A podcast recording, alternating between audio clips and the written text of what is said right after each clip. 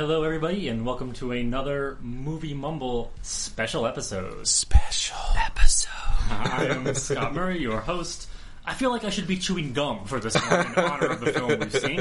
I am joined, as always, by my steadfast companions Joel Lewis Howdy. and Tim Gerard. Hello. And for this special episode Special episode. of Movie Mumble, we are joined by our site runner, John Betancourt.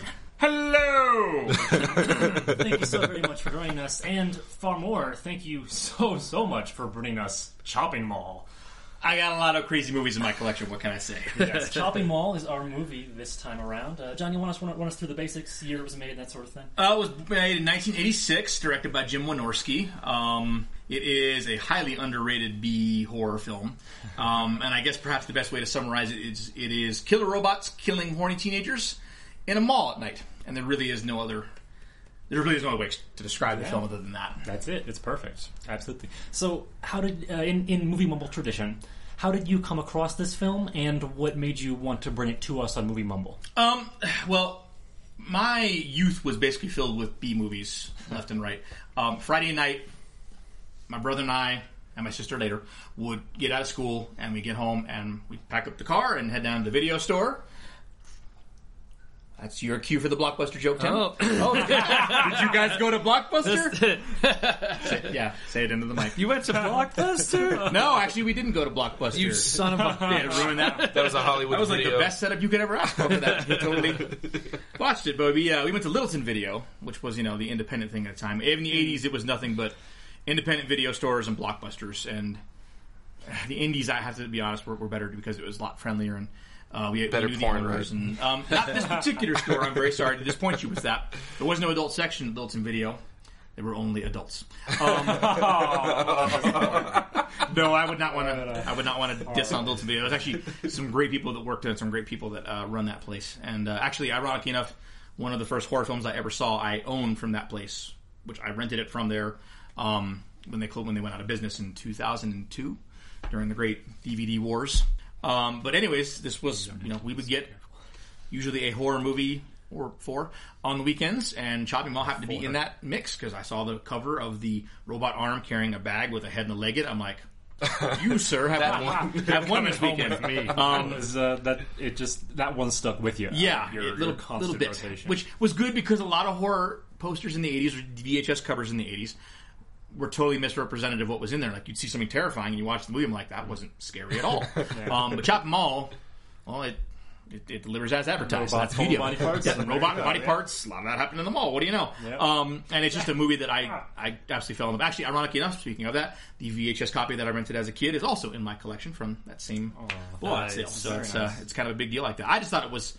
I just never seen anything like it before, and obviously so because Neither have we. imagine that. Never Um, will again. Never will again. That's true. There was not a sequel. There was not a franchise. That's unfortunate.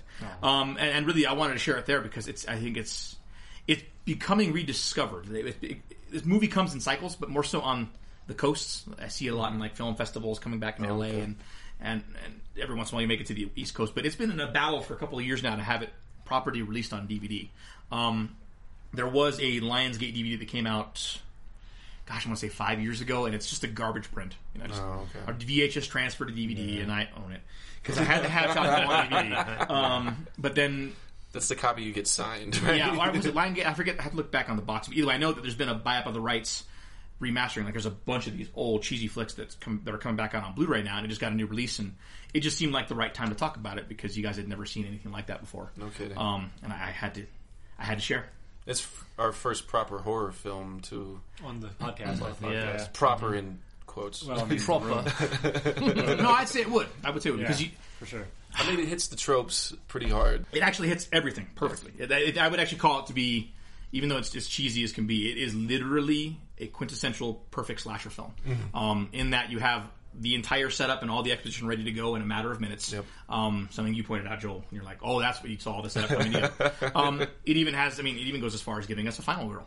Um, so there really is nothing that this thing does not accomplish when it comes to that. And it's a shame that it wasn't more popular because, I mean, it's just great. It really is. Definitely was a lot of fun to watch. Hits all of the. Uh, I'm sorry, Tim. It's It all the '80s tropes. Uh, our final body count on a human side is nine, and, all, and three robots. Uh, Tough yeah, ass it- robots. It's sort of like someone took a list of all the things they were loving about the the 80s slasher films and then just wrote their own ideas and put them together. Uh, I'm sorry, Tim. What were you going to say? I was just gonna say I want to I want to know how many times you know there are a bunch of kids like Dad go get the movie with the robot with the truck okay and he like they, you know they wanted to watch Short Circuit and he brought that home for his kids it's like oh Daddy why is Johnny Number Five killing all Oh, I hope that happens so much. That's just beautiful. Oh. now I want a time machine to go back and just sit there on the weekends. look at people's Oh. windows be like, I want a refund. Well, that's nope. it's that movie I mean, those kids would have been We did not vote exposed to brown face and that that whole thing. oh So that's that- right yeah This offends nobody. yeah in some ways this is better less scarring I don't know about that. I'm sure this scarred somebody.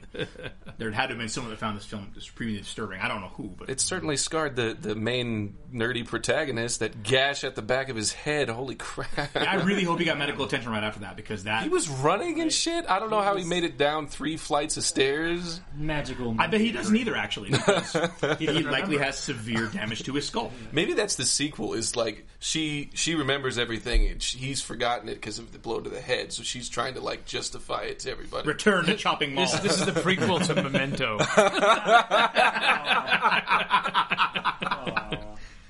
I, I God, that'd find be John amazing. G that would be amazing. Head canon. Christopher Nolan's like, yeah, that's the connection. That's what it all was. you guys figured it out. It was all about shopping mall. Yes, yes. John is a, as we just heard, it, very much a fan of this sort of film. Uh, Tim, you're the only other one of us who was around in the '80s. What, you Scott Hashtag old. That's our resident seniors. which we've established in our other podcast. we are actually up like really late too, and I have not watched Matlock yet. So so my bones you damn kids and What is your experience with these this this genre of film? um Because with Joel and, and Joel and I, it's always secondhand. You remember back there in the '80s with me, there, big guy? yeah well it's it's I funny liked how Comics books cost a dime. throughout the film you were like, "Hey, remember the '80s? Remember the '80s?" No, it's true because Yeah, you that takes me back. I'm like, "Oh, I had that buddy jacket. buddy through the all that, all that damn thing needed was a members only jacket. I shit you not. Wasn't there one on a rack somewhere? Probably. There's got to be one Yeah. in frame, right? We'll go back and, and frame by frame. That's Ah, the next there it step. is. There's the members only jacket. Go Steve from Stranger Things. Sorry, I took all your no no all your fine. nostalgia there.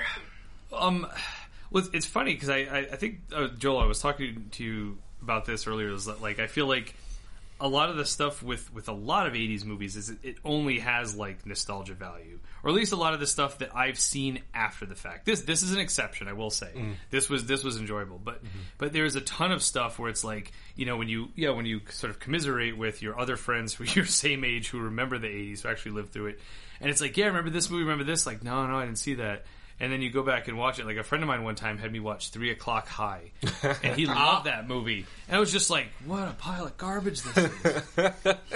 and um, Remember that one? but like you know, so so a lot of the like let's see, a lot of the ones I know, like like uh, um, what is it? Breakfast Club was was big. Like Teen Wolf, like those were like we had a, we had. I think my dad taped them off TV, so we would watch them on an old VHS. But the the funny part is for the longest time I thought was Teen Wolf was only half as long as it was because I think he changed the channel. I was like, oh look, Teen Wolf, I should start recording recording, and like it missed the first the thing. yeah like so it's just kind of oh I guess this is where this movie starts. You know, you're a kid, you don't know that. But yeah, there, there were there were. I feel like there's like a handful of, of specific ones that I've seen. But like yeah, most people I know who you know who talk about like '80s movies, they're like, yeah, I remember this, remember this. I'm like, no, I don't remember that. Like I. I don't know if I was like. I mean, I think a lot of it was I wasn't into to horror. So a lot of the '80s horror movies are, I think, um, you know, the, more of the stuff that people seem to be into. Or like you've got the John Hughes stuff, obviously. Like that's a big sort of cornerstone in the '80s. Um, but but yeah, like I I sort of have like these very specific films that these are the ones I watched in the '80s over and over again because we had them on VHS. You know, I think I think at that time we weren't even going to, to Blockbuster. It was just whatever we could tape from TV. Uh, I think like DC. Did you ever work at Cab came out. Blockbuster? Um, I may have. I love that John knows our formula so well. it's always I- nice to have that little nod from the, the big boss man. Oh, God. I know your stuff. I do listen. What can I say? I you, you had touched upon a good uh, something I think we've talked about outside the podcast, but I don't remember what film it was, John. But we were at work and you mentioned another '80s film from the huge glut of uh, '80s horror, and I went to watch it for my first time, and it just didn't stick with me. I think like what Tim was saying that uh, I I don't have the nostalgia attached to even to the era as a whole, let alone to any of the specific films. So for me, only certain ones are going to really jump out. Well, Uh, which I I will have the same problem when you know in, in a little while. Well, Or and even now, I guess I already do. I, you know, I That actually- you guys the films I grew up on. Yeah, you bring up a really big problem with 80s horror in general in that uh, there are there are genre portions that are consistently timeless. Like anything like George Romero's Night of the Living Dead is one that is discussed today, which is in part because of The Walking Dead. You've had that that cyclitic run, but the 80s were so big on. I mean, really your your late 70s and early 80s film were, were just the powerhouse of the slasher era.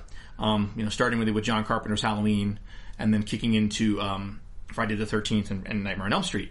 Um, and, and this, I mean, that's what I think makes Chopping Mall so special is that it's in part of that era because that's still, I mean, in another year after this comes out in '86, you know, Elm Street Three: Dream Warriors is out in '87, um, and it was a very unique time because a lot of those movies were just just attached to the zeitgeist of the era. I mean, you had, I mean, Dream Warriors is a great example. You got the theme song for that sung by Dokken.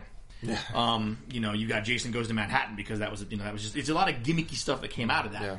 Um, but there's a lot of stuff that's not on either extreme. It's not the thing, you know, the landmark. Yes. it's not the horrible gimmicky reaction piece. There's just this middle of stuff that was just solid. You went to the movies, you had a good time, and some of that. For someone like me who wasn't there, is gonna some of that's gonna entrance me, and some of it ain't. Well, truthfully speaking, I don't think a lot of it is, and and it's one of those things where people talk about well, remakes suck. Well, remakes also help keep things alive mm-hmm. because you know, 28 Days Later is a great example of of the of the regeneration of the zombie genre because you have George Romero's work with Night of the Living Dead, and then of course he puts it to the puts it to the roof with Dawn of the Dead, and then there's the '85 surge with you know Day of the Dead and Return of the Living Dead, and then zombies just kind of go away past that point because slasher and well slasher also makes a comeback in the '90s too with Scream, but that was kind of that last gasp of it though because that was that was honestly more pure nostalgia in that era. Um, and then it's all kind of gone. And then all of a sudden, you know, 28 Days Later comes out, and everyone's like, oh, zombies are kind of a thing. And then all of a sudden, Zack Snyder's remake of Dawn of the Dead comes out, and then George Romero releases Land of the Dead, and here we are.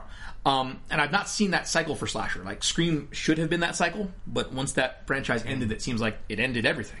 Well, I mean, was- the thing with Scream was that it was like this parodic kind of Yeah, like it was a commentary on it, It and then kitschy. as it continued, it became the thing it was parodying.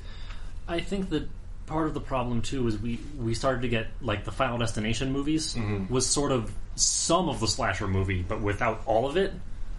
Mm. You know, and that was sort of It had slasher elements without right. the, and I think it was malevolent just a little too awkward of a step. Mm.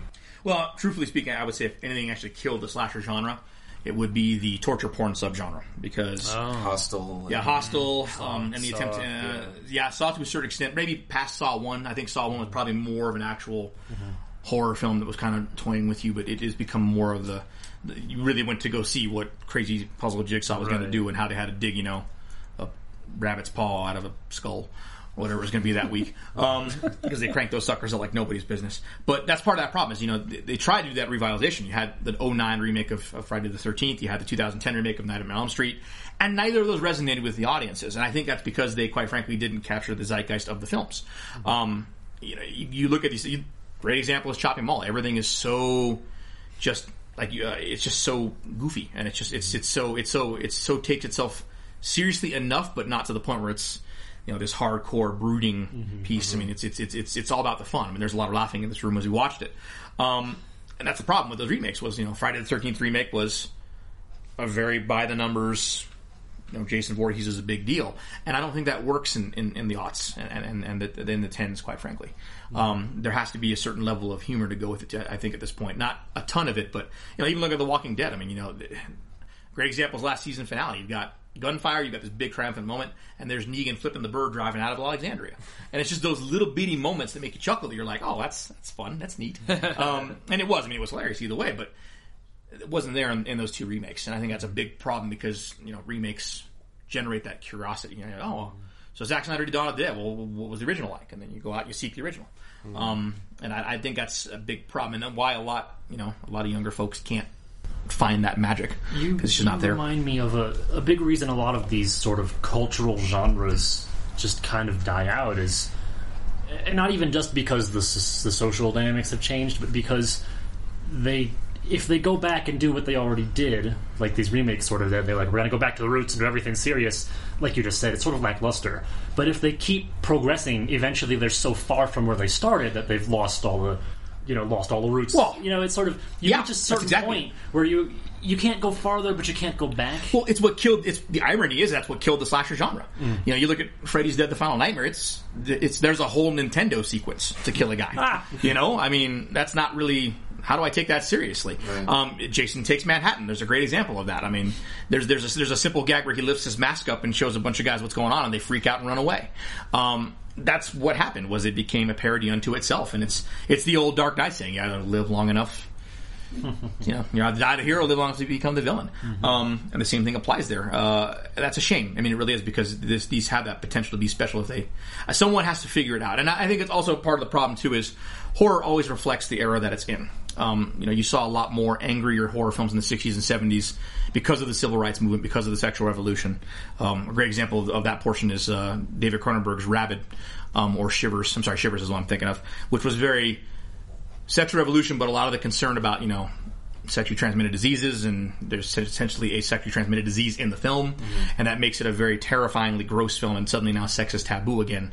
Um, Same thing with Alien too. Is, Alien, is Alien Two, yeah, I mean that's seventy nine, so we're in the kind of that same area. Yeah. Um, very much so for that one, yeah. I mean that's no joke there, and not to mention all the all the sexual imagery that goes with that. And, you And it's a pure. I mean, it is a slasher. I, I think that's a, a fair definition of it. Well, I think I think Aliens' claim to fame was the fact that it was always a hybrid piece. I mean, there is Yeah, a good right. hunk of science fiction, but it is terrifying in some, Yeah. in some spots completely. Still But- makes me jump. That Oh, absolutely. so effective. Um, But I think what made slasher so successful in the '80s was you almost, in essence, had. I don't know if Tim will agree with me on this, since we're kind of from. Well, we are from that generation. I want to call the children that were born in the late '70s, early '80s like a lost generation, but there wasn't a particular civil rights cause for us to rally behind. Um, you know, this is the '80s. This is when money's starting to be made. There's a lot of that corporate greed. There's a lot of that. Um, establishment, I guess if you will, kind of being put there. And there's a lot of that anger in some of the other films, like 85's Day of the Dead is very much anti-establishment in that respect. So in a roundabout sort of way, the slasher thing is almost kind of that saying a, a big fuck you. Well, punk for Yeah, sure with it's Return of the. Dead, but a lot of the, a lot of like, just a big F you to the system. You know, I Mm-hmm. mean, it, you, look at kind of like Jason, you know, the old, it, it, well, almost, it's, cyclitic, like, as is always the case with horror. Because in roundabout of, while Jason is against the system to a certain degree, he's also very pro fifties in that you know teenagers shouldn't be sleeping together. Um, you know, and, and, and it's just. It, but even then, just yeah, the, the punk thing was kind of always there in Dream Warriors. Um, that's a great example of the punk piece. I mean, you got all that piece that goes with it, but. It was just a very interesting time because what was it we were supposed to latch onto? What was what was horror supposed to grab onto at that point in, in human history? Um, I mean, you see horror films now being very societal again and very much to the to the, to the times. Um, Hashtag get out. Hashtag Get Out is a great example of that. Um, perhaps the best example of, of that in years. Yeah. Um, probably the best horror film I've seen in years. But it really wasn't. It, it's, it really wasn't just kind of that. It was just Cue the angry. was a good time. Comments the people the, from the seven people who hated Get Out. she was one guy. That's what took Rotten Tomatoes down to ninety nine. that one guy who had a bad sandwich and he put it on Yelp. but no, I, you know, I- horror and sci-fi both tend to mm, mirror our society much more directly than a lot of other genres. I think. I would agree. um, or at least there are at least more and more coverage from them. Articles I see tend to be based on horror or sci-fi, but and I would argue maybe that there's a certain amount of they can do that because of the distance they have, because sci-fi has the distance of technology, whether it's forward or backwards or sideways, and horror has the distance of the supernatural mm. that help keep them removed from our real life, from being heavy-handed or preachy or what have you. does that does that make it easier for them to make that kind of social commentary, or just to hold up a mirror to us than other genres? Do you think, or do you think other genres just generally don't explore it because their storytelling methods that fit the genres just don't lend themselves quite as well? Or maybe just because no one's tried. I mean, we had this discussion about Bond. Bond is another franchise that's true. That reflects the time. reflects the time. And it, I mean, maybe it's just Mm. like Super Spy and these British, so like the American audience kind of has that distance from okay, this is a different cultural Mm. thing. He's super talented. He's able to do all these things. So maybe that distance allows him to have that commentary too. But it, the, I mean, those films are another one or another franchise that really bears the mark of every era that they're produced in, especially Roger Moore era, Yeah. early Brosnan stuff. talking about that a little bit before the podcast. Yeah. Uh, more specifically, just you know, for context there. okay, then different question, and I am asking you all to speculate. I admit with this one, but uh, you mentioned John. The we mentioned how genres in general tend to run their course, and you talked at length about the slasher flick and flick slasher flick in particular. Do you think it's sort of a two part question? I guess feel free to answer whatever part you wish what genre do you think that's going to happen to next, and or do you think that's going to happen with superhero films? Um, do you want me to go first? Whoever, I don't mind. Whatever, whatever y'all thinking. ahead. There's Tim not, hasn't said not much that on much structure Yeah, here. I I don't- want Tim to get love. Okay. We all want Tim to get love. Um, Fair. That oh, that, Yeah, uh, send like, Tim your love notes, yeah. audience, so wait, please. so I, Hashtag we love you, As I Tim. derail him.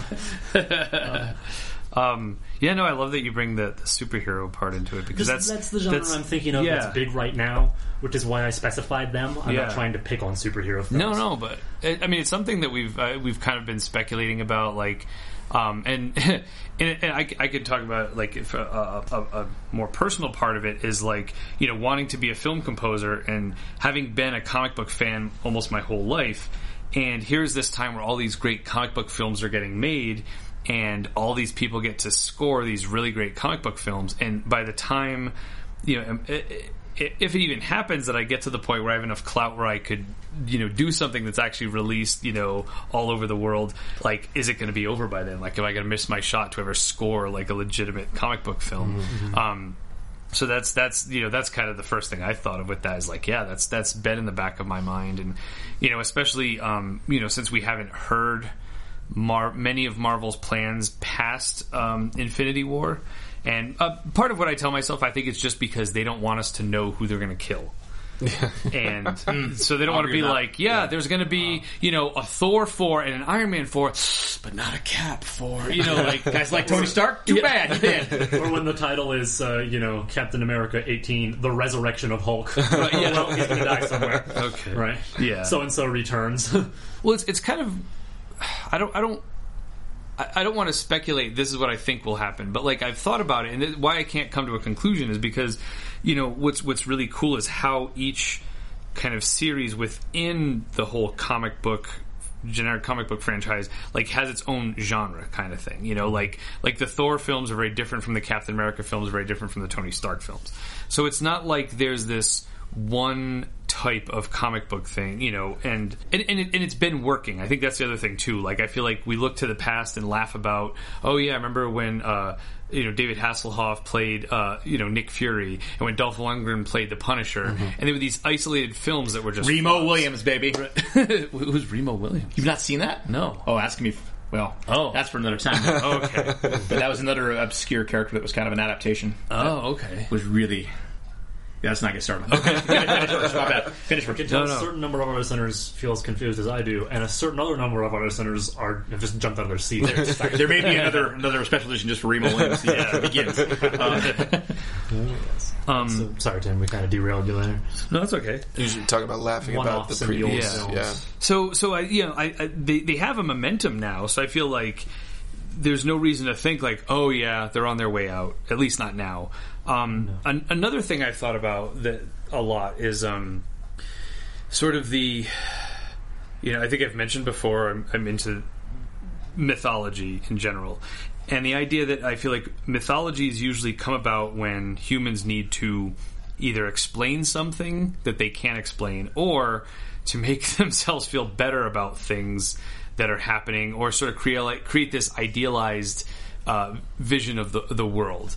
And um, you know, part of part of what I believe why superheroes have been more and more becoming a bigger part of uh, of what we're into, and what we're attracted to, and what we want more and more of, is that the superhero represents this idea of of, of kind of an absolute good, ideally, you know. Um, I mean, you do get into some some gray areas with that, but but I think there's a sense of like you know there there there isn't justice in the world. There isn't this this hey, I'm gonna look at all these people doing the wrong thing and make them stop. It's like well, the people doing the wrong things are the ones in power with the money, so there's nothing we can do to stop them. And you know, um, like I think there's this sense of we need to believe that there could be something that could come in and be like, "Hey, everybody, knock it off! Like you're not doing the right thing. Like you you have the power in the like I said, the money or the majority or whatever, but you're not doing the right thing. Like you don't get to decide what is right because there's more of you." Um, and I think that's you know at least to me what I've seen the superheroes representing. You know, and it, it takes many forms. We have Captain America, this idealized um, view of, of American patriotism, but like you you can still get behind him as like you know yes like he he kind of represents all that is sort of this absolute good.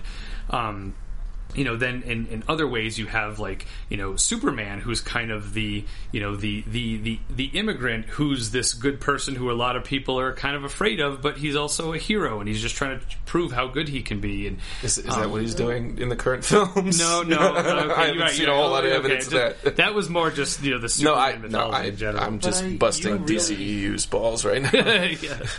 we saw that in Kingsman, the first Kingsman. Mm-hmm. That Samuel L. Jackson's crazy old character who just gets together, thinks he can just get together people who are going to live into the new world and kill mm-hmm. everyone else. And Yeah. go, well, that's I'm I'm doing this. My mm-hmm. decision. I'm better than all you. Like, yeah, not even just the superhero film, Right, But, yeah. you know, other genres mm-hmm. too. and you know, and, and there's also like the street level aspect of it too, just like vigilantes, you know, like, and that takes its shape in a, in a bunch of different shows and comics where, you know, like like the Punisher is a good example of that, you know, and yeah, the the one end you have Captain America, the other end you have the Punisher, where it's just like, hey, you guys are bad guys and you're getting away with this, I'm going to murder you and stop it, you know, and um, so I maybe maybe my answer that I've kind of come to in this long roundabout way is maybe superheroes will stop being popular when we feel the world is operating the way we think it should and we feel that there isn't a need for those heroes anymore.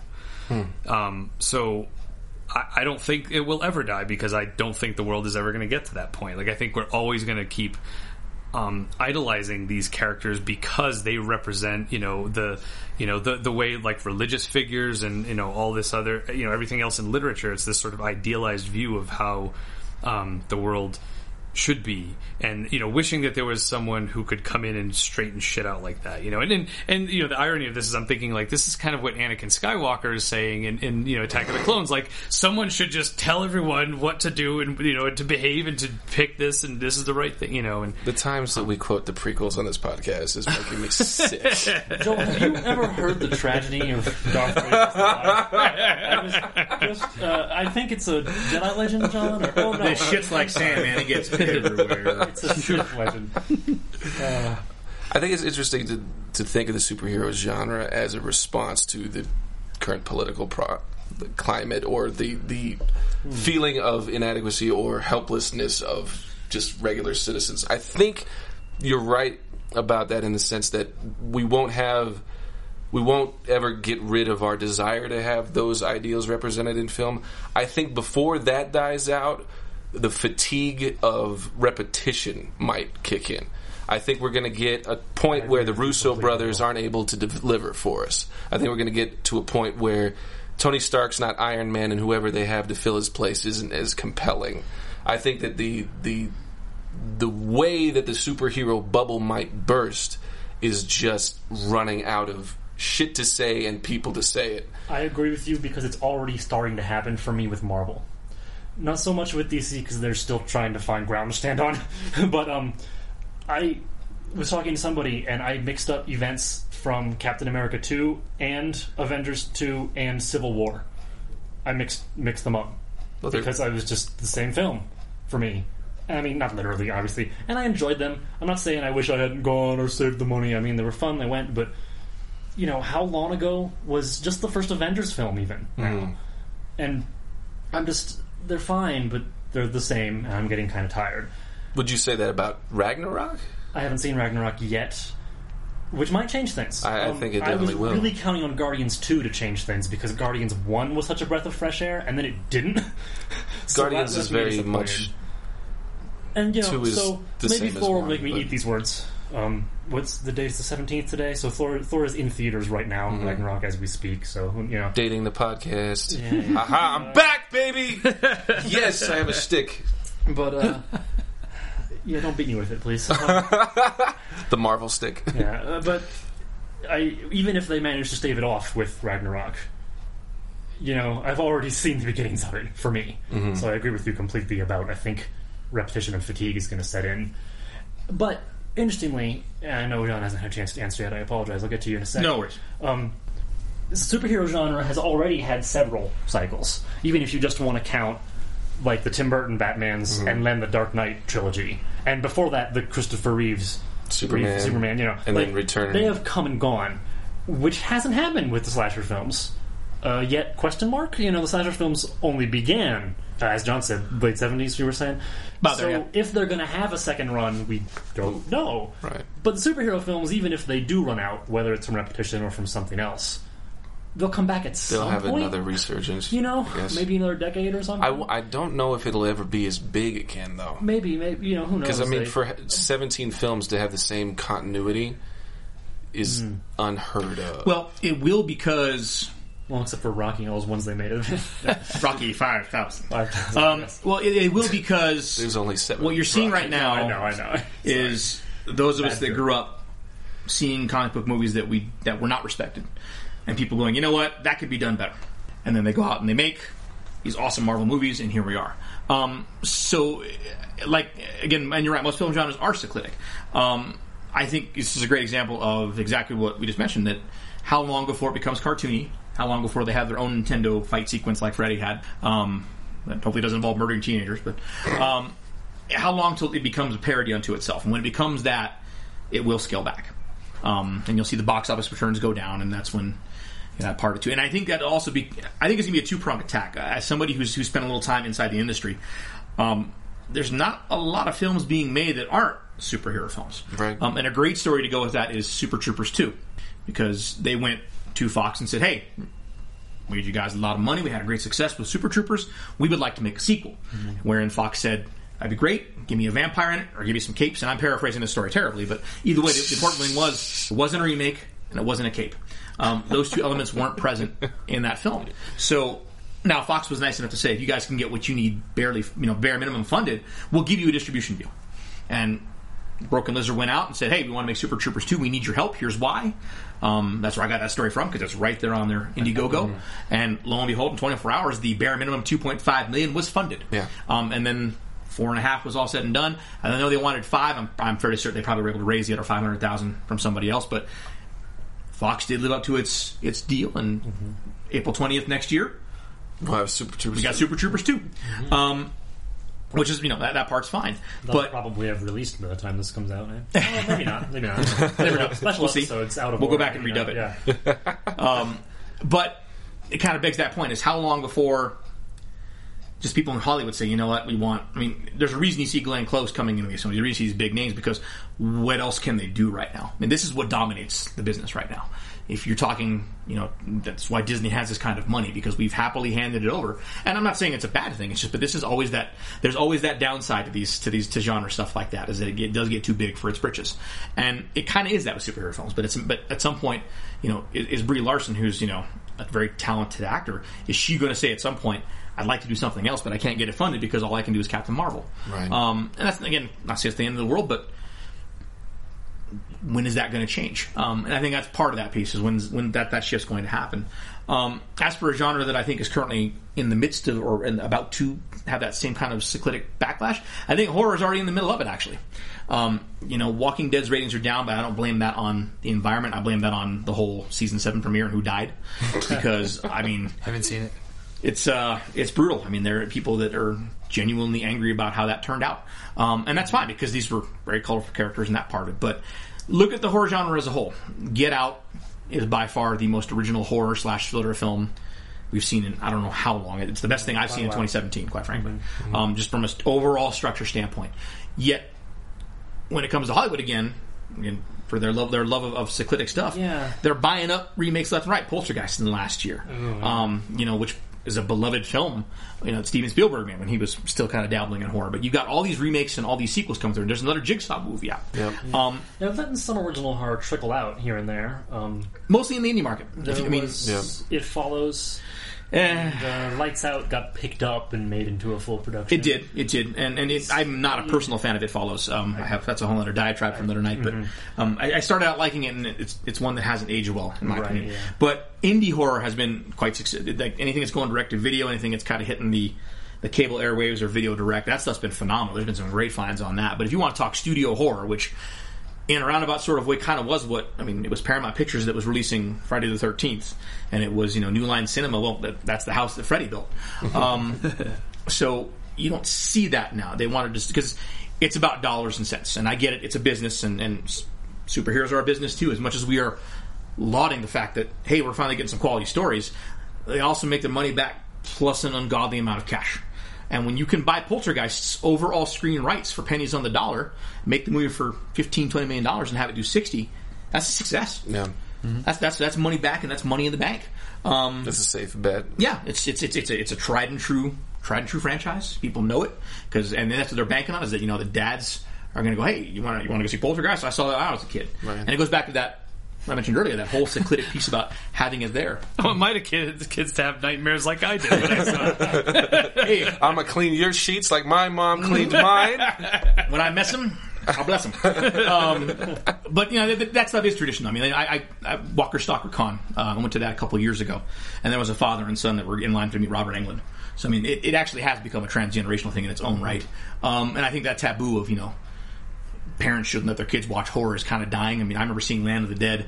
I don't think it was intentional of these parents, but when I saw it in theaters, they had their seven year old and their six year old there. Probably, I mean, not, I mean, maybe not the best thing for them to see, but I'm not in charge of that family. But I'm seeing a lot more of that as time goes on. A lot of younger kids in movies. I mean, well, and Deadpool is a great example. Oh, this should be fun. We'll go watch that. Oh my god, he said that. movie. I wish I could remember what film I was in last year that someone had basically a six year old a couple rows behind me. And how how did that happen? Like I don't remember, but it was an R rated film. And it wasn't it wasn't something that was misleading either. I remember I there was a fairly young kid the second or third time I went to see La La Land. and um they Probably they managed quite well because the kid was only just a little too young, you know? And they were sort of surprised because the marketing was like, "Oh, traditional musical," and then the film wasn't that; it was a bit more mature. So for the most part, it was fine. You know, I just remember a few context things where like kid would ask, "Daddy, what does that mean?" And they were just like, "Oh," they handled that very well. And that was maybe a year or two difference. And it wasn't even a mature content issue so much as it was just comprehension. I remember a shot of a no parking sign and then an empty curb and Emma Stone, and the kid was like, "Why is she upset?" And the dad said, "Her car got towed." I was like, "Ah." But what You'll understand when you're older. right, exactly. It will happen to you. That other film I was in, actually, it might be. It might have been Kingsman. I'm Okay. thinking. I might yeah. be misremembering from Oh. a year. It might have been Kingsman. Yeah, I wouldn't take a kid Because to it was something along those lines. That's- That was even in the trailers. You could tell was Yeah. like this is going to be up there, you know. And this young kid was right there. Oh man, with the, first the I was thinking of the church scene in the beginning, but the end with the princess I don't and know if they were still orifices. I will be right back. Out, and it, you know, again, I, you know, you you are free to parent your kids as you like, and ratings are by no means set in concrete. But whatever film it was, that was such a drastic. Right. Well, that goes back to also Change. how you parent because I mean I'll, I'll, I'll say it point blank. My I saw Dawn of the Dead uncensored when I was 11 years old, and I mean when I say uncensored, that means there was no "Hey John, turn around here, leave the room." I watched it all. I watched a man's guts get torn out, mm. and that scared the living shit out of me. but there's also the piece that comes with that in conversations with my father, where he would explain how that works. He's he encouraged me to seek out how that stuff was done, so that the illu- the terrifying illusion of it is taken away. Um, but I don't know if every parent has that conversation. In fact, my dad did, so and they probably don't. I think there are you know folks that do the babysitting thing. That falls into with the old, um, constantly rehashed by everyone on Earth debate about. You know, some parents have their children, they're fine with sexual content but not violence, and some are more fine with violence than with sexual content, and back and forth. And I don't really want to get into backseat parenting here, but but with regard to children, you said something, John, and I've lost the sentence. Uh, comic book movies that weren't respected along those lines. Oh That a lot of there's been a much larger push into comic films and other things for adults as of fairly recent history, which is odd because things like the Christopher Reeve Superman and uh, the Tim Burton Batman with Jack Nicholson, I know plenty of people who were adults at the time who enjoyed those thoroughly because they're just good movies, well told. With so the characters came from children's comics. Like, oh well, you know, the source material was irrelevant in terms of age group. But like you said about there wasn't that wasn't that acceptance. There's been lately this push to the source material's target audience is irrelevant. Source material is used for concepts and characters and core, and then we can take that and make any story we want, which we're starting to see with uh, you know the Marvel and DC movies right now. But even with uh, even oh my gosh, I, I just completely blanked on the other film I was going to say. But my broader, Was it Chopping Mall?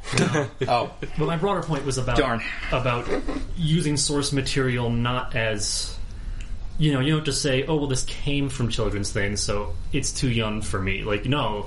People are now starting to say oh well wherever it came from if they're into it great but if they're not they don't care. They just look at the thing that's been made you know and say okay do I or don't I um but I you know yeah it just struck me that that took a long time for comic films that took a really long time to be about thirty years, really. I mean, truthfully speaking, I mean, you're, I mean, I don't ever. There, I recall there being a Roger Corman trailer for Fantastic Four, which was. If you have not seen this, look it up on YouTube.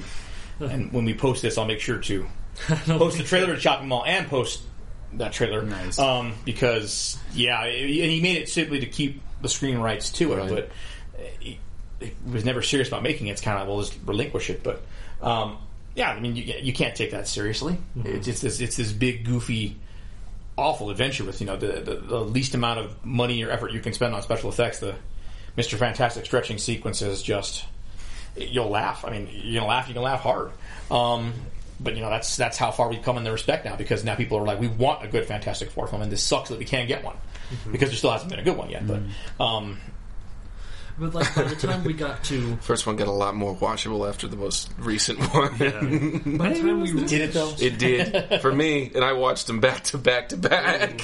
wow, you're a brave soul. sir. Damn. By the time we reached the Dark Knight trilogy, I think, and maybe before that, but I just off the top of my head, that was when you know people could have said, "Oh yeah, like that you know cartoon show my kids watched in the '90s," but they didn't. They went to see the films and just said, "Wow, this is good," you know, especially with the Dark Knight. Yeah. Um, Bane. what? That was rises, but Quite a turning Doesn't point. matter. it doesn't matter. Doesn't matter. Got Bane. John does a great Bane voice. For those of you who not know. I think we've referred to it on the podcast before. Yeah. Ask for the devil, he shall appear. but uh, I just it was sort of abrupt.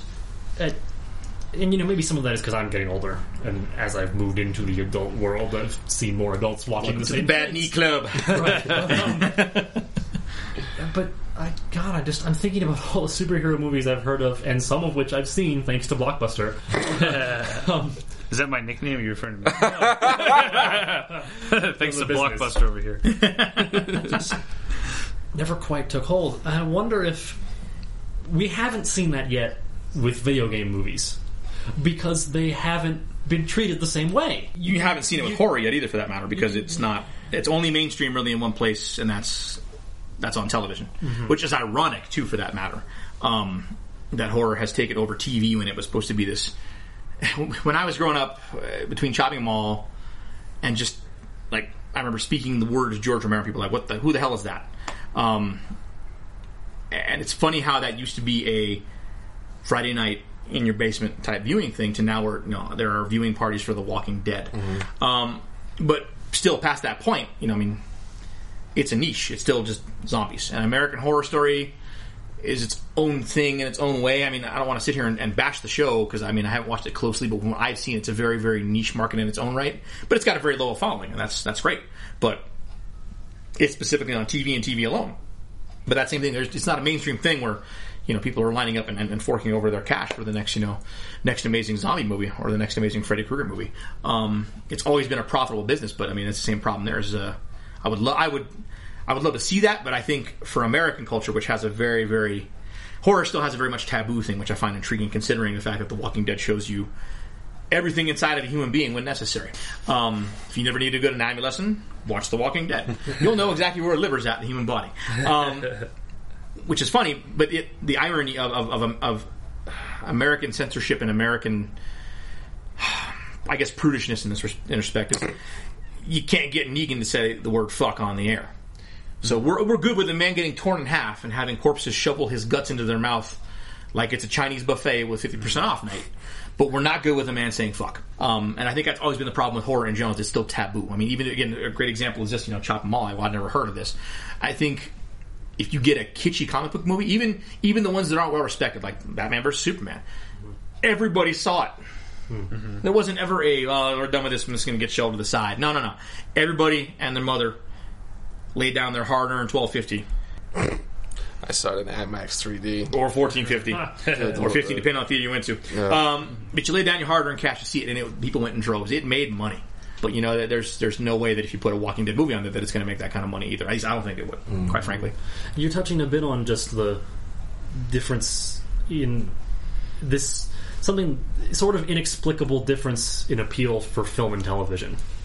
That plenty of stories or genres or what have you will work perfectly fine in both formats, you know, as long as they're well made and whatnot, but that people just tend to gravitate towards one or the other for different things. And I think you were right, Joel. You mentioned in our recap from the second cycle, which probably won't be out by the time this special episode comes out, but that's okay. About we talked about the idea of James Bond on television, and it, it felt sort of distasteful. Yeah. Uh, in that case, maybe it's just because Bond has been on film forever and ever and ever, and there's something you know ingrained in us there. But maybe not. And regardless, I think it just serves well that you, you know you see even war films. I was going to say lots of war films, not a lot of war television. The closest we come is short form stuff like Band of Brothers Yeah. which is just you know things that, that HBO does. Those sorts of miniseries tend to blur a lot of the lines between cinema and television. But uh, I just I don't I don't know. I that's the, that's the point is that I can't latch onto it. That it's something that I can't explain. That I can't even pin down. That people just prefer certain things on television and certain things on a big screen. I I don't know why. I can't even accurately list out all of the things they prefer. Hmm. I've even found that. I'm sorry. Who who just inhaled? I don't want to. Oh no, I was inhaling because I was agreeing with you with that comment. Okay, I, thank you. I I was just thinking earlier today. Chubby guy handling, handling there are some television shows I watch like films. I'll watch two and a half or three hours of in chunks, Yeah. and just come back to. And I, I love them much better than either one episode at a time in a week or binging the whole series. You know, I tend to watch them in movie length chunks. Hannibal is like that for me. Galactica for me, I realized. Okay. I'll watch Yeah. Yeah, basically that's good. one disc at a time, and that if if I don't, I just sort of drift off. well, there's parts of Galactica that you can't can't break up. Like, I need, I need to call my mom after watching. that. yeah, you're like, oh, I'm just gonna take a break here in the middle of season four. No, I can't do that. No. I wanted to go back. Scott, you had brought up video game movies. Yes. Um, Video games are still far more than comics, seen as children's or teenager toys, and it's really showing in the films that I we've think it's seen. more that they can't find somebody to write a convincing storyline. Are we gonna talk about BloodRayne? Oh. I was going to talk about Doom, actually. It's a good movie. Doom is a great uh, Karl Urban. And I feel like Doom suffered from them sticking too fervently to. Is Karl Urban in Doom? Oh yeah, Yeah. I thought. I mean, it's Karl Urban and The Rock. Yeah. okay. Yeah. You may not have recognized him because he didn't have a shake weight. In Those of you who have seen Thor Ragnarok will get that reference. But, um, yeah, it, they sort of had this weird thing where they had to bend over backwards to stitch together the ideas they'd taken from the game. And I felt Doom was entertaining, but the plot was like, you didn't need to do that. They could have taken any kind of plot Say with now. one guy rampaging his way through hordes of demons, or, which they sort of started off with in the actual film, mhm. team of heavily armed commandos moving into facility Right. in sense style of aliens. They could have just started with those concepts, done the visuals and such based on Doom, and then just written a good story. Yeah. And I think a lot of people would have been happy with that. But they felt so constrained, you know, to the game material and to the game audience that it, it sort of hurt them. Warcraft had that issue too. They they're always so concerned with this is something that was cool in the game visually. We have to put a scene in it that does that, like the first person sequence into. That's very fair, yes. Right, and then there's this extended view, like of a, a map of a battle in Warcraft, where they zoom out, like here's how you would move your troops in the game. Guys, Remember how we, much guys, you liked the game? I'm not sure they're going to know they're watching a movie about Warcraft if we don't put that in. It's just it, they approach it without a narrative in mind. It's just here's this thing. How can we push these buttons, put it in a trailer, and then move it on? And our comic book movies, now that they've stopped thinking of source material is for kids, therefore film must be for kids, they've, they've broken out of that rigidity. The comic book movies we've seen lately have been really good. I mean, it's the also people helpful who- that comics have really good storylines. Sure, sure. But the people who like comics and know the storylines have plenty to chew on. But the people who don't aren't missing out. Right, because they're well-constructed The video game movies narrative. could have done that too. Yeah, you know, they could no, have just definitely. set out on their own. You know, we wouldn't have had hordes of angry video game nerds. Not hordes, but obviously some non-zero amount because fans. But but wouldn't have had huge numbers. You know, going. Literally tens of Oh, angry this people. was exactly you know three Fives. just you know because we didn't have that with the comics the things that they've changed you know we haven't had massive outrage about batman and batman v superman using guns on his I have, but that's his just me. Okay, I found this out talking to my local comic book shop owner. um, Plug time. so there's only one instance where Batman kills somebody with a gun in the comics, and it was a fucking vampire. huh. There are only 11 issues of Batman that take place before Robin shows up. I didn't know that shit either. Little Batman it? tidbit. Right? Like, doesn't it seem like there was years? Shit. oh well that's that's a i not think that that. might be a little bit misleading because that was once batman got his own title but i think he was in detective comics well before that No, I think Like in a I think what he was he was including the Detective Comics Oh, okay. stuff. I think don't what we had talked about. so- I mean- we're supposed to be talking about this Chop just amazing robot slasher film, and we, We'll bring it home here in a minute. we're talking about. We'll come back to the sweetheart that is chopping mall. Yeah, but that's the whole thing. It's like people like Batman uses guns and that's bad, but oh, he used them in the com- he used it in one issue to kill a vampire. He had guns, but he never killed anybody well except for the vampire. in did i write about it for nerds that geek or maybe i was just talking about it about all the different kinds of batman we've seen Right, and I mean, And if we follow the Burton verse, he kills a lot of people in that series. Sure. it's like uh, it's how a weird you know just this one version has become become the official version because it's what a lot of people grew up with or saw Mm-hmm. or you know and it's just sort of there uh, i'm sorry joel i'm kind of going to just sort of steer us back No, here, that's I- fine. i I- didn't have a particularly widespread outrage about that in BVS, bvs maybe because there was more to talk about and we haven't had especially widespread outrage Her name was Martha. Oh about any of Martha. the changes that any of the interpretations or things that have come about in the Marvel films. Hmm. Some of which have been different from the comics completely, and some of which have just been you know subtle changes or ad- adopted from lesser known stories or what have you. But you know there hasn't been this absolute boycott-inducing fury because they just instead they took the the source material for the foundation bricks and then they built something of their own on top. Yeah. And I think video game movies need to do that. yeah. They need to be less afraid. I think the other problem with video games is that the narrative is so. Maybe they need to take video games to television. Maybe that's how they do it because it's more episodic as you're playing through levels. I mean, levels is a misnomer now because that's not how open world games or anything are set out or organized. But like an Assassin's Creed video or a video game is episodic and as you follow these missions and uncover more of the thing that's coming like more of the, pl- the larger plot you that's a season. Like I Next mean, week on Resident Evil, mm-hmm. I mean yeah I don't know. Demon Dogs are back. that's the other thing is like video games are such complete stories in and of themselves That's another issue that there are games that are like that, like uh, Last of Us, where the narrative is so Ooh, important. yeah. that to make a film out of that is just doesn't make any sense. Well, you have it. I mean, exactly there what I said. You have it. The, that first ten minutes of The Last of Us Mm. is almost as quality as the first ten minutes of, Snyder, of Snyder's Dawn of the Dead, Mm-hmm. which is this ten minutes bad road tour de force. Holy crap, the world is falling apart. Um, and that was more cinematic than anything I saw in Resident Evil films. But then you have film uh, games like Overwatch, where there's essentially no plot. Right. And someone says, "I'm going to make a movie about this." Uh, okay, sure, take the characters, put them in a movie situation, but the, there's this sort of half-heartedness.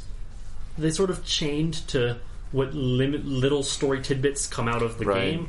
Like, they no, just, just go write something, like they did with Wreck It Ralph. They didn't make the whole thing about knocking down houses Right. and Fix It Felix. They just took pieces from all. That's bunch of probably the most and then just successful video game movie to date. by That far, I mean, I think. No, bro. Um, Super Mario Brothers. okay. That's where it's at. Podcast is over. But Having seen that movie, you just, I, man, I've talked a lot in this podcast. No, but I'm about to not because we're seeing a major, not quite major, but we're seeing a pretty serious comeback in horror in video games. Whether it's a side thing like in The Last of Us, or a sort of atmospheric thing like in the recent Doom, Mm. or more serious like Alien Isolation, or even Friday the Thirteenth and Dead by Daylight. Yeah, Like yeah, we Friday the these 13th, horror that game games is that are coming out, and they're just they're all over YouTube and Twitch. yeah. Friday the Thirteenth has been Friday the Thirteenth is on Twitch actually. Oh, but, it You is. know the point stands. It is. Yeah, I mean that's that. That thing is. I, I've been following H2O Delirious's channel of it or his playlist of it religiously because he just has a great commentary to go with it. But in doing so, of course, YouTube's like, "Oh, you like it, this, eh? All right, here's what Have us some more." And like We're recommend it. Jason, Jason, Jason, Jason. in television and in video games, that's interesting. even though it's not really sweeping through cinema. And it's crazy because I've heard that that game does not control as well as any other game. Like people are liking it despite its difficult game mechanics, which Um, is they've been, it was on my Friday the Thirteenth still, right? Yeah. They're patching it a lot. I mean, they've Yeah, gone through and done that done that work. And from what I've seen, I mean, there's glitches like anything else, but I mean, when it's on, oof, it's on. I mean, where else you can? I mean, really, where else in video game are you going to see a jaw get torn off? Because Jason does that. That's, a, that's something that happens. yeah, slugging off heads or what's the new one? Um, jamming his giant blade between their legs and then pulling them towards him. yeah. So that's the thing. It's awesome. I'm not gonna lie. I said like ah. well played. Pour me another Miller High Life. Champagne of Bill. Separate from that, more recently we've had a lot of walking-based horror, uh, layers of fear. The amnesia games I think have stopped for now. I might they might have been a little early. Horror has kept kept popping up in video games, even as the success comes and goes. Well, Isolation is definitely a great example of how good that gets. That game is off the chain when it comes to horror, and I, I don't, I don't. I've seen so many horror films and played so many horror games that they don't scare me anymore, except for Isolation in recent years. That thing made me yelp out loud. See, and the other thing, like, the video games are almost perfect as a vehicle for horror because the first person orientation, you're that, per- like, I mean, that's what horror movies are trying to capture, right? You're in the scenario, you're in the house where the phone is ringing off the hook because the calls are coming from it, right? You're scared. Because They're coming from inside the house. Yeah, you're in the building with the, killer, right? And being able to have direct control over one of the actors, Right. is So a when great you, way to give you go immersion. around the corner and fucking scary dude's there, it's you that did it. You have to run. It's your your success in the game is dependent on your getting away from it. And that's why I'm very disappointed to this day, and I'll probably get ire for this. I have yet to play an awesome zombie game. I mean, Dead Rising is close, just because you get the hordes, but I want a good old fashioned George Romero style end of the world zombie game, and I've yet to see that. I don't like fast zombies. I don't know how they can run. Hmm. Their ankles should snap, but Left 4 Blood Dead. should pool. Here we are. Yeah, Blood should Oh, pool. yeah, I mean, Left 4 Dead was nice. but Left 4 Dead was it neat, but I mean, you know. they're fast zombies. And Yeah. yeah. It's dumb, but I've yet to see a clear, at least on my opinion, what quality one of those. Unfortunately, I can't think of one off the top of my head either, but I admittedly only dabble in video game horror. I'm not super. How are the zombies in COD? Oh, they're fast. Like yeah. Black Ops? Yeah. they get faster. I mean, it's it's, it's just right, it's yeah. designed to be just a, a pressure cooker. So I mean, it just you just, know it just keeps And just getting worse, waves keeps getting worse. It's like my first three marriages. It just it started off great, and then like God. well, you know, in life you only get married three or four times anymore. So you know, go big or go home. I feel like every time you use a marriage phrase, the number just you roll a Leaps. dice and decide how many you're going to have. One bad five year relationship is the equivalent of seven bad marriages. Okay, I'm working up to year five. This time's three. Tomorrow it'll be eighteen. Tonight you wake up with sweats. They're not meat sweats.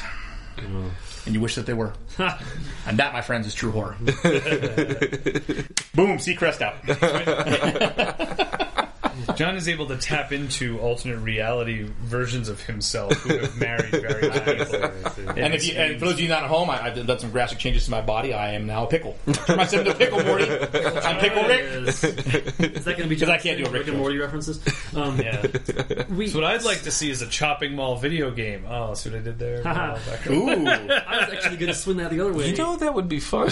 say that horror films are predicated on your concern for the characters. Either your interest in seeing them get chopped to bits, or your interest in seeing them not get chopped to bits. Well, that's piece. That's Friday the Thirteenth in a nutshell. And Freddy again. Back to those two guys. I mean, that's that '80s pieces. I mean, how how how, how much did Joel cheer when that head went pop? Um, In chopping mall, just Because I, Mall. yeah. 'cause I saw it, I was like, please let it be, please let it be. exactly. That was the excitement. the Oh, excitement yeah. was the gore and the splatter and, and, and, and the fun of that. And those is what you look forward to in Friday the Thirteenth movies. Was the kills? Like, how is Jason going to kill this dude? Mm-hmm. How's Freddy going to do it? Now, Freddy, I would say, had the more creative kills over the years because I mean, dreams and mm-hmm. I mean, how else can you go wrong with you know turning someone into a cockroach and squishing them? Um, Can run, but you know. you can't hide, bitch. Yep. oh, bitch. Um, Oh, bitch, bitch. And he did say bitch a lot. Actually, it's funny.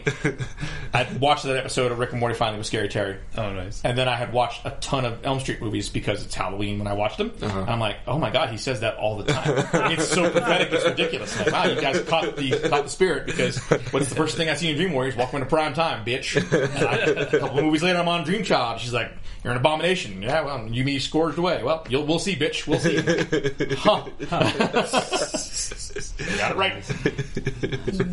Yeah, that's is that something horror has struggled with as of late, immersing us film wise. I mean, because Get Out, I felt really concerned about our main character. Oh yeah. Especially, I mean, yeah. that, the ending, especially. It's like, oh, shit, oh shit, oh shit, oh shit, man, come on. Uh-huh. With TSA. That was something that film did really well that not a lot of other horror films have done in general Well, for me. Yeah, I think I think horror has lost its way in the sense of I want to say it's necessarily the dollar signs, but that could be part of the problem. But I mean, when I think back, there is a great documentary that I quote for everyone to see, and anybody in this room that wants to borrow it, sorry, audience at home, um, Can't. I'd be more than happy to loan it. It's called The American Nightmare. IFC did it in 2000 and 2000, 2001. And they went back and they looked exactly at those films of the 60s and 70s that had that, that power of angst. You know, and, and, and granted, you know, I, I just got the new, I just got a new, um, a new three disc set for George Romero that covers his lost films, and there's a great interview with him and Guillermo del Toro, actually, a talk Really? um, about his work, and and he points out the fact that George, you know, did he changed the zombie genre because really the zombie genre is there's pre Romero and post Romero, um, pre being the old voodoo style Haitian zombie, and then of course there's the George Romero zombie, and they they eat all the things. Um, And what made the, the conversation so unique was that Romero himself said, "I never meant to make Night of the Living Dead about race." And of course, everybody talks about it now. You know that a black guy was the lead. That it was made in '68 during the civil rights movement. Um, and of course, you know the whole good old white boys put a bullet in his head. Spoilers, by the way, if you haven't seen that, of the Living Dead. Um, and if you haven't, the hell. Um, Yeah. There's and, and Get you know, on it. and it's to the point where even Criterion's finally putting out a, a 4K release next February, and everyone's losing their mind, including myself, because finally a Blu-ray of this. Um, but he never meant to do that. He didn't. And if you've ever read the original script of Night, the, the character of Ben initially is kind of a backwoods kind of dude. He he doesn't finish his sentences properly. He doesn't use the letter G when he's saying that he's standing outside. It's standing outside. Um, and because Duane Jones read the part so eloquently, because he was such a damn good actor, he won the part, and it changes for him. But now that piece is there. Um, and that's what's funny about that era is what we take out of horror is the big thing behind it. And what I've always found intriguing was, you know, there were two key, there were some big things that came out of that that documentary that made me very very impressed with what it did and what it said about horror. In that there was a lot of feeling in the 60s and 70s that this was the end. You know, that this was probably going to be the end of America, or at least as we knew it. Um, because of the way things were going and the, the constant infighting and, and the, the escalation surrounding Vietnam. But America survived it because, as the professor says in the film, the world is always on the brink. It's never quite over the tipping point. It's always just right there on the edge. Uh, and even John Carpenter says something very interesting about how his films were that, that angry young man's, you know, fuck the establishment type environment. And then they all got old and became the establishment. Um, and that's my concern with horror is is it now being made strictly for the the cash and entertainment value, or is it still valuing what it was in that it became a, a beautiful microcosm, ship in a bottle, this preservation of time and a moment? Um, and I don't know, can you capture that? Because, I mean, truthfully speaking, there's a lot scarier shit going on in the world than there is in a horror film. Because, you know, you, you look at a film like Dawn of the Dead where it speaks to American values collapsing and that, you know, the dead are us and, and, and they're these consumers that consume everything and it was very prophetic in that respect. Um, but where where is where do you find that now? Because if you go and see The Walking Dead, it's like okay, Negan's an asshole, and and we get that, and you know, and there's all these other things behind it. But social commentary is very hard to find because how do you make something less scary than the unknown for the American government? A lot of folks, I mean, it goes without saying, people are terrified of President Trump and what he can do. Um, how do you make that scarier and horror? How do you commentate on that? You know, not even Negan can go that far because there are, val- there are there's redeeming values to Negan. Not even Negan. A lot of folks Yeah. don't see redeeming values to the president these days. Um, and that's that's what is tough because that's what horror does. Horror encapsulates a period of time. Um, and I've always used George Romero's work as a, as, a, as, a, as a point for that because every one of his films, minus the final two of his career in, in Diary, well, in that favor, the last one of his career, Survival of the Dead, doesn't really encapsulate as well as the others. It does speak to American politics and the constant infighting and that kind of thing. But you know, Land of the Dead, it's the Bush administration. It's our it's xenophobia. It's all these beautiful things that are there um, because that was post 9-11 America was everything that's outside of our walls is terrifying. Um, and granted, zombies are, and there's nothing good that comes out of that. But Uh, your use of the word walls and zombies just reminded me of that scene from World War Z. Oh, yeah. With the wall and the zombies. But that was not good. Let's not talk about World War Z. That's uh, that's actually well. There's a great actually we should. I think I back. There's a great example because talk about a film that is that is actually the highest grossing zombie film in in current history. But is it a zombie film or is it just a I'm- really good action film? I'm not sure that's the best example for what you're trying to do. Not not to attack you. Well, but no, but it speaks to the entertainment aspect. but because the film took so long to go from rights to film and was just so butchered in so many ways on the journey, like I don't. It's hard to pin blame anywhere, you know, with that one. It's easy with some films to say like, "Oh, I took this book and they made a crappy film," but that just took Are you defending World War Z? Because I'll, I'll fight you. not let as the haircut and not glasses as a go out for zombie film, but just Not as a that it's hard to say where they went wrong in terms of by the time it finished, like the fact that it had the title was almost coincidental. Like they sort of went, War, "Oh, we still have the rights. Let's just attach them." You know, they, They should have named it "Day Old Steak Covered in Hot Mayonnaise." they, they- well, you know, it took so long, such a winding path that it's a little Because that's a little weird. I'd like to provide a, a better example for you, but I'm afraid I'm a terrible person and I can't. Um, departure from horror and the thriller genre. Because one of my favorite scary movies is Silence of the Lambs, but I would not call that a horror film because it's more psychological. It's more about or a the Nightcrawler. or Nightcrawler. That's a good example. Yet, of it, ironically, Silence is the only horror film to ever win an Academy Award for Best Picture. So yeah, I mean, and, and then I mean, I I I, I know. I guess it comes down to a very big discussion of what do you define as horror, Right. Um, because that does that does have a definition for some folks. I mean, for some folks, it is, uh, you know, Freddy Krueger. Um, for some folks, it is killer robots killing horny teenagers at a mall. Um, for some people, it's it's it's President Trump. Um, for others, it's you know the monsters that permeate the world, which is what Hannibal Lecter is. Yeah. Um, so, I, but you make a fair point. There is there. It's hard to. I actually had this debate with um, Scott Edwards, who also writes for us, um, about Get Out. What does he consider that? He sees it more as a thriller. Um, and that's, but yeah, but there's elements like I, I see what you're, I see what you're getting at Right. because there are elements of that, and the more horrific stuff is, you know, put the lotion in the fucking basket. Right. Um, you know that, but that's also again, like you said, psychological. So that's a fair point. Well, one of the things I thought of when you were talking about you know the current climate and and sort of the things um, you know how if if the horror is a commentary, one of the things that popped into my head was The Handmaid's Tale.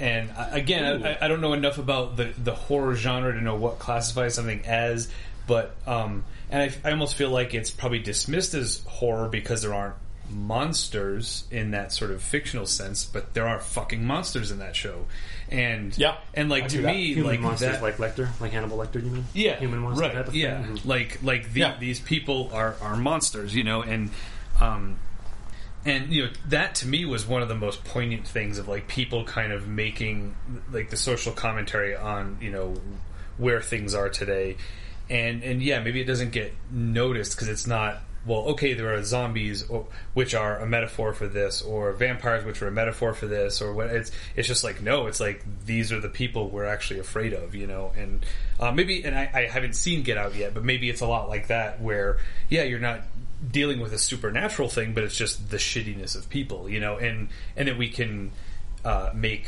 horror out of that, or, or even with Walking Dead. Like, yeah, the zombies are present, but the zombies are not the scariest thing in that show. You know, it's I, I remember seeing a, a poster when it first came out, and it summed it up perfectly: "Fight the dead, fear, Fear the living. I have You know? loved that Yeah. phrase ever since I first saw Yeah. it. Season three, baby. Like yeah, like the the zombies are not the enemy, not their enemy. They're, After a there's something to work around, adapted, Yeah. right. Mhm. But it's the like, okay, what fucked up person are we going to have to deal with next? You know, and that's you know, it's the horse I loose mean- in a hospital. Oh yeah, I mean, don't get me wrong. I love, I love the show. I mean, I mean, and I'm, I'm committed to seeing where this where this goes because I mean, it's it's taken basically my entire life to see zombies be this popular, and to now when you say the word George Romero, people are like, oh, I know who that is. Um, may he rest in peace. But you know, that's that's that's to me a personal conflict because that's what I grew up on was that kind of stuff.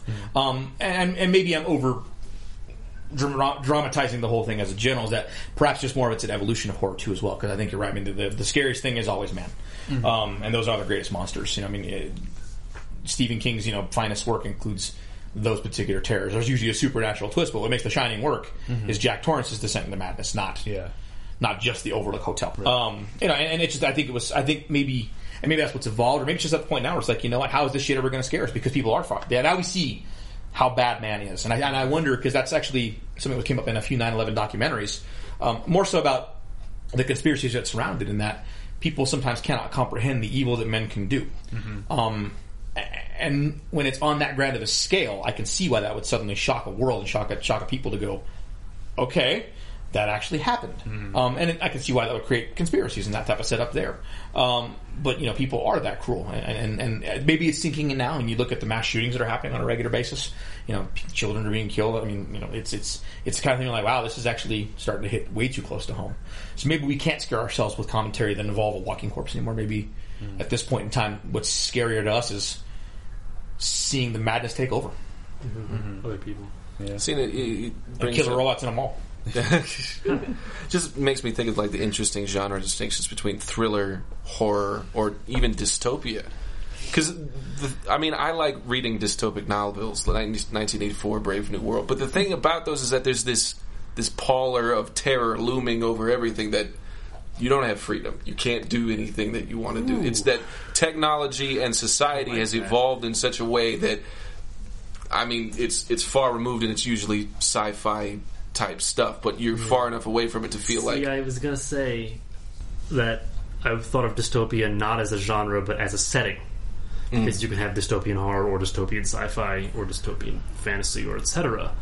But then you just said that it dystopia in itself has this feeling of unease attached to it. right. That that is interesting. to, to be When the it's- guy when to it's bring done up right though, because right. the irony of dystopia also goes back to our point about the bloatedness of a genre when it gets to that point. Because let's not forget that for pretty much about five years there, the young adult writing industry was nothing but that. Yep. Um, you know, when Hunger Games hit, and everybody's like, "We want Let's that, do that. Um, and here we go. And- and it's- Divergent yep, and, and- here comes that wave, which is now starting to that wave is now starting to crest back. Um, and you're seeing that now. I mean, and, and and that's funny how that works, but it's still a, a very valid point. I agree with you on that part that it does have its power. I was going to say to be the guy to bring up the Matrix this episode. like that's a dystopic novel that could have been. I mean, it, it's it's billed as a sci-fi action flick, but it's a dystopia. And if you built it around how terrifying that world was, that could have easily been a horror film. Yeah. I mean, it, it's just I, I, the fine line between those two, three things: horror, thrillers, and dystopia is just an interest. I hadn't No, thought. I mean, you're right because I mean, George Romero's Land of the Dead takes place a couple of years after Night of the Living Dead, and guess what? They're walled up in Pittsburgh, and Yep. the whole world is gone. Um, and yeah, that threat is there. The dead are still outside those walls. Um, so yeah, there. I guess there has to be certain elements that have to mix in that, regardless, whether you like it or not. I mean, any any, any of his films, quite frankly. I mean, same for even Dawn of the Dead. I mean, they're, they're holed up in a mall that outside is the end of the goddamn world. Children of Men did there's did a great the- example of did the dystopia. despair really well. Mm-hmm. Mm-hmm. That's a genius flick too. But I guess, what did you guys like about Chopping Mall? Because we obviously know that I love the damn thing. Sure. Since you guys were first timers to it, what did you like about it the most? Fuck the fuchsia, it's Friday. is one of the great American film lines of all time. I I love that. Head exploding, like I mean, it it, it it led me to the okay. Here's where the, the body's gonna drop, and it was always satisfying when it did. That that. And it delivered exactly what it fucking promised. That was the other thing. and I true. didn't know there were robots until literally when we sat down to watch it, which was fucking incredible. So I, I enjoyed Bonus twist. Yes. Killer robots. Also, uh, have a nice day. Thank you and have a nice day is the greatest like slasher tagline. I feel like you're going to say that a lot more ironically now uh-huh. than you ever did before. Have a nice day, bitch. and I'm going to wonder if Jerry's going to be like, "Why do you keep saying fuck the fuchsia on Fridays? That's weird." Dude. Jerry's gonna say that regardless. Fair. what about Tim? I uh, I, I can't exactly put my finger on it, uh, other than like it. The tits. Uh, like- Was it the tits, Jim? Tim. Tim. Jim. Jim. I don't know who Jim is. Jim. He's Tim. So apparently- just the woman. but no, it's uh, now you're mine. um, uh, like I, you know, so I think uh, Joel, I think you said this. Like it knew what it was. Yep. You know, it it wasn't trying to be serious. It wasn't trying to be. It almost like it wasn't trying to be scary. Like it kind of knew. Like um, it almost seems like yeah, it was done on purpose. You know, I feel you, you feel like some films are kind of like. Like yeah, oh, this is going to be really scary, and it's really funny. Like say the It's- room. Yeah, right. Yeah. um, w- but like with this, I'm it leaving. seemed like yeah, Well, bye, Mark. Oh, God, sad. out. It's all gone. This sad thing. oh, it's this big Hollywood movie. Nick Tier. Come back, Joel. No, I need friendship. we totally fucking story, derailed your. No, thought that's process. fine. Sorry. No, I, uh, um, it knew what it was. Yeah, it was. It, it wasn't. you knew what it was too. Yeah, You know, you knew what you were getting into. and it wasn't. It, it was kind of. It was almost like a film that like your your kid makes, and you go into it going like, okay, this I'm gonna.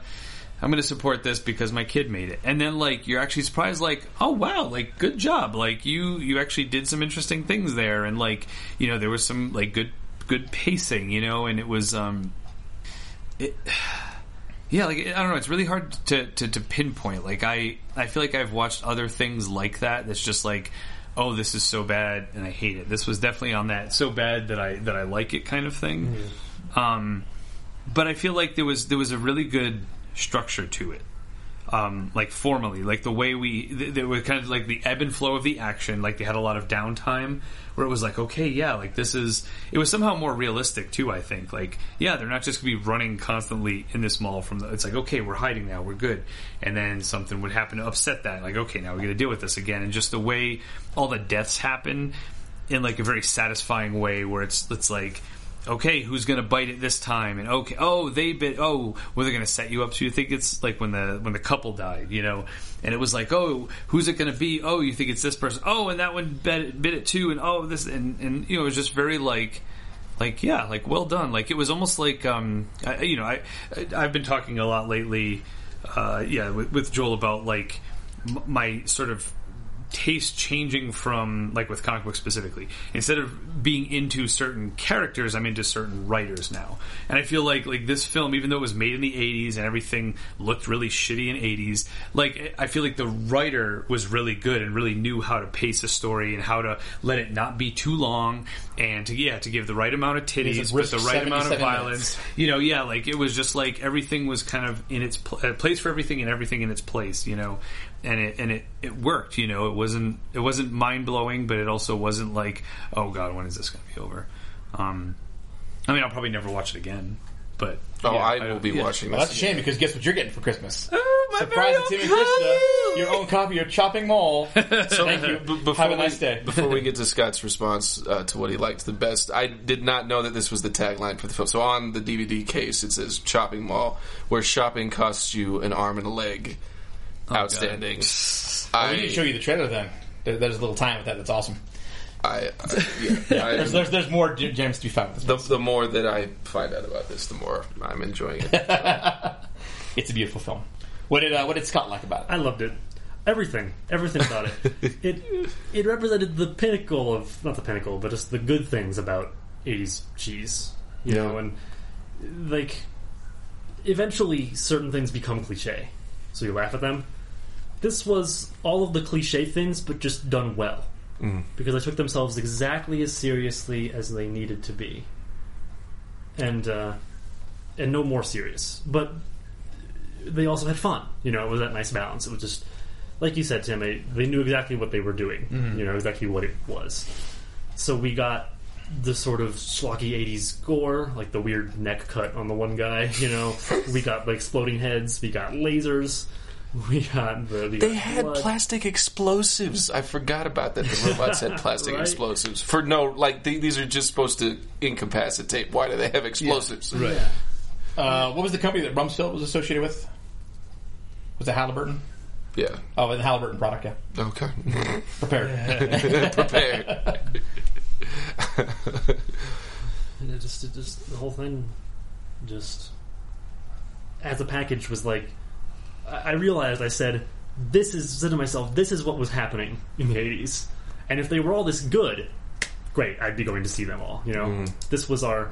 We mentioned earlier there were the the landmarks like the thing, and there was the absolute trash cash-ins, and there was this huge middle span. This was that chunk of the middle span that would have kept me coming back mm-hmm. because it would have been sort of like the Marvel films now that like even though I'm getting tired or maybe it feels all similar, it's like it's still fun, you know. I'll go with my friends, we'll sit down, we'll have a good time, we'll go home and chill. You know, it was just yeah, good. It was good.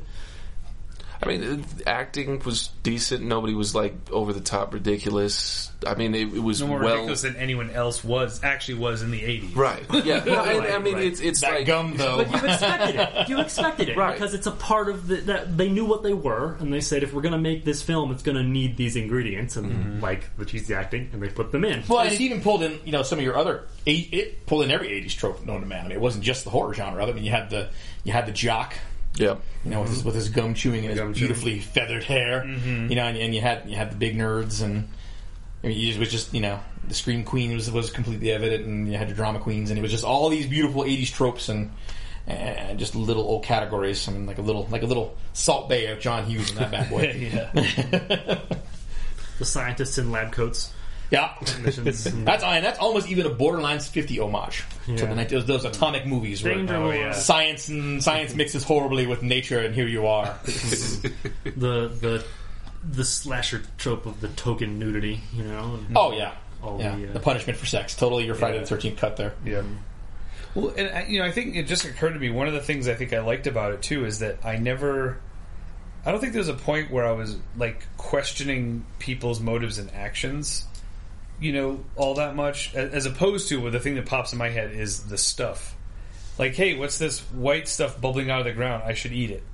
Like that. that that's what starts the whole Yes. thing, and it's just like, are you? Yes. Who would do that? But Why- that's how I discovered banana splits. Right. they were coming out of the ground. Yeah, it's like, this, this, is this pineapple? Oh my god, it is. It's delicious. this needs is chocolate and strawberry. Was this, is you guys make this? split? Oh no, this is feces. Oh no, no, no. The this went one bad. That was not a banana. The one decision that's not quite thought through is to leave the vents, but right. it's because of panic. Yeah, Right. there Which was is like panic is irrational. claustrophobia. it only happened like, the yeah. once. It was the one Yeah. Mm-hmm. moment of panic in the film. So Well, and that's- constantly running around. That's another 80s trope was always like, what's the dumbest thing that I can do here? Uh, probably this. I'm going to do that. Yeah. I mean, and then Friday the 13th was just all about that, which I mean, it worked because you're just like, okay, well, bye, Tommy, you're going to die. And then Tommy does the thing and. Tommy Jarvis. machete. um, well, different Tommy. Tommy Jarvis was cool. but, Whoops. be like Tommy Jarvis. But that's another, yeah, you always have that. And that's, you know, it's just always the, what's the dumbest possible. I see it so often in horror films, and it just, it works because you got to kill somebody. Mm-hmm. Simple as that. And you're not here, I'm not here for kumbaya, I'm here for brains, so. and boy, did a lot of those come out in this movie. Splat. I want to apologize, John, for earlier. You had an actual point you were making with World War Z, and I was too busy being pedantic and assholey about the train wreck of that production, and I feel really bad about that. Um, Okay. what, what you were, Okay, I'll take it. Yeah. we're talking about cash in. All right, AFO. And that You don't know me. you do know me. Um, a lot of Rick and Morty tonight. No, it was just. I mean, I think that's a great example of. I mean, your your your point is equally as valid, just because that is how a lot of that studio stuff works. You know, all of a sudden, you know, producer's cousin named Oliver's like, they should climb a wall. Hey, Oliver, that sounds great. Um, and and it wasn't great, Oliver. And, and you fucked up. Um, fucked up AA wrong. he did. He did badly. I mean, the problem at hand is that it was inherently obvious that the intelligence that the World War Z novel has, which is a brilliant novel through and through, one that I've read. I, I don't often reread books just because of. For me, it's a matter of you know what what time can I dedicate. But World War Z is one that is starting to crack off my shelf in hardcover because I've read it so many times. Just because it what it what it and speaking of one that has great commentary and, and where we are, like it, it, it actually has. I mean, the novel speaks to the American arrogance American arrogance of the war machine with the Battle of Yonkers. Um, Yeah. and that stuff's just and that, that's Max Brooks just understanding things, um, which is which is again beautiful to see from you know from someone who comes from a comedy background to see the dramatic side like that and and the horror side like that. But it's inherently cool they wanted to make the, it was all about the appeal. I mean, you cast Brad Pitt. Well, who's the giant box office draw? Brad Pitt. Um, zombies are the hot thing right now. Cool, you got zombies. Um, and and then it, you know then it's just it was just so much recycled action through and through me. Everything was It you know, felt here's your hint to less- Die Hard. Here's your hint to this, and it's just It felt less to me like an adaptation of a book than it did to someone writing a movie meant to be popular who had happened to recently read World War Z and took some of those ideas. Well, and you know, truthfully speaking, I'll say this now: I would have respected it more if they weren't dead, because the things that those corpses did in that movie defy even mm. the wildest seven-year-old's imagination. I mean, they basically could fly. I mean, and they're climbing like ants. I'm like, this is just physically impossible. Should have been infected instead of zombies. Yeah, and, and so that's the thing. Again, it's back to there are two kinds of zombies. There are the Romero zombies, which are walking corpses that have been reanimated. The Walking Dead sort of thing Uh-huh. recently, the shambling. decay. Yeah, exactly. They're they're they're, they're a reanimated corpse that eats flesh. That's that that is now that is canon. That's not even up for debate. Romero Romero twisted the genre to that, and then there is the under the influence human being. Now again, those classic ones like White Zombie, I Walk with a Zombie, all those old Or the crazies would be another. Crazies is actually another version of it. Yeah, I mean it's it's it's it's a human being that's under control of another thing. That's why I like The Last of Us. It's a zombie story because they just got mushrooms of their skulls. Um, but like 28 days later, that's a zombie flick. But there and it's okay for them to run because it's it's it's this Ebola rage hybrid. Um, and that's what I wanted to see. Now if they'd done that, we wouldn't have be having any any problem. I'd be like, okay, that's an interesting twist on Max Brooks' story. Instead, it's you know flying corpses. That's just that's Resident Evil level shit right there. Um, and, and, and they have that in Resident Evil 2 for that matter. There's all kinds of flying horrible things in that movie um, or that movie series. the one with the birds and the flamethrower. Yep. And there's some flying things in the final chapter because that hit stars, and I watched that and I was like. I don't know why I punish myself sometimes, but I do. So it's like it's basically just me going in the river and hitting my back with a switch. That's what Resident Evil is to me at this point. It's like I just I feel like I've done bad things and I need to punish myself. Um, but that's my problem with War Z was that it didn't even try, but it made a shit ton of money because again, highest grossing zombie film. But it's it's an action flick that wants to be a zombie film. I guess the only thing that I could say that comes out of it's awesome is that Peter Capaldi's in it and he's an awesome Doctor Who and his character is credited as WHO Doctor. That's neat.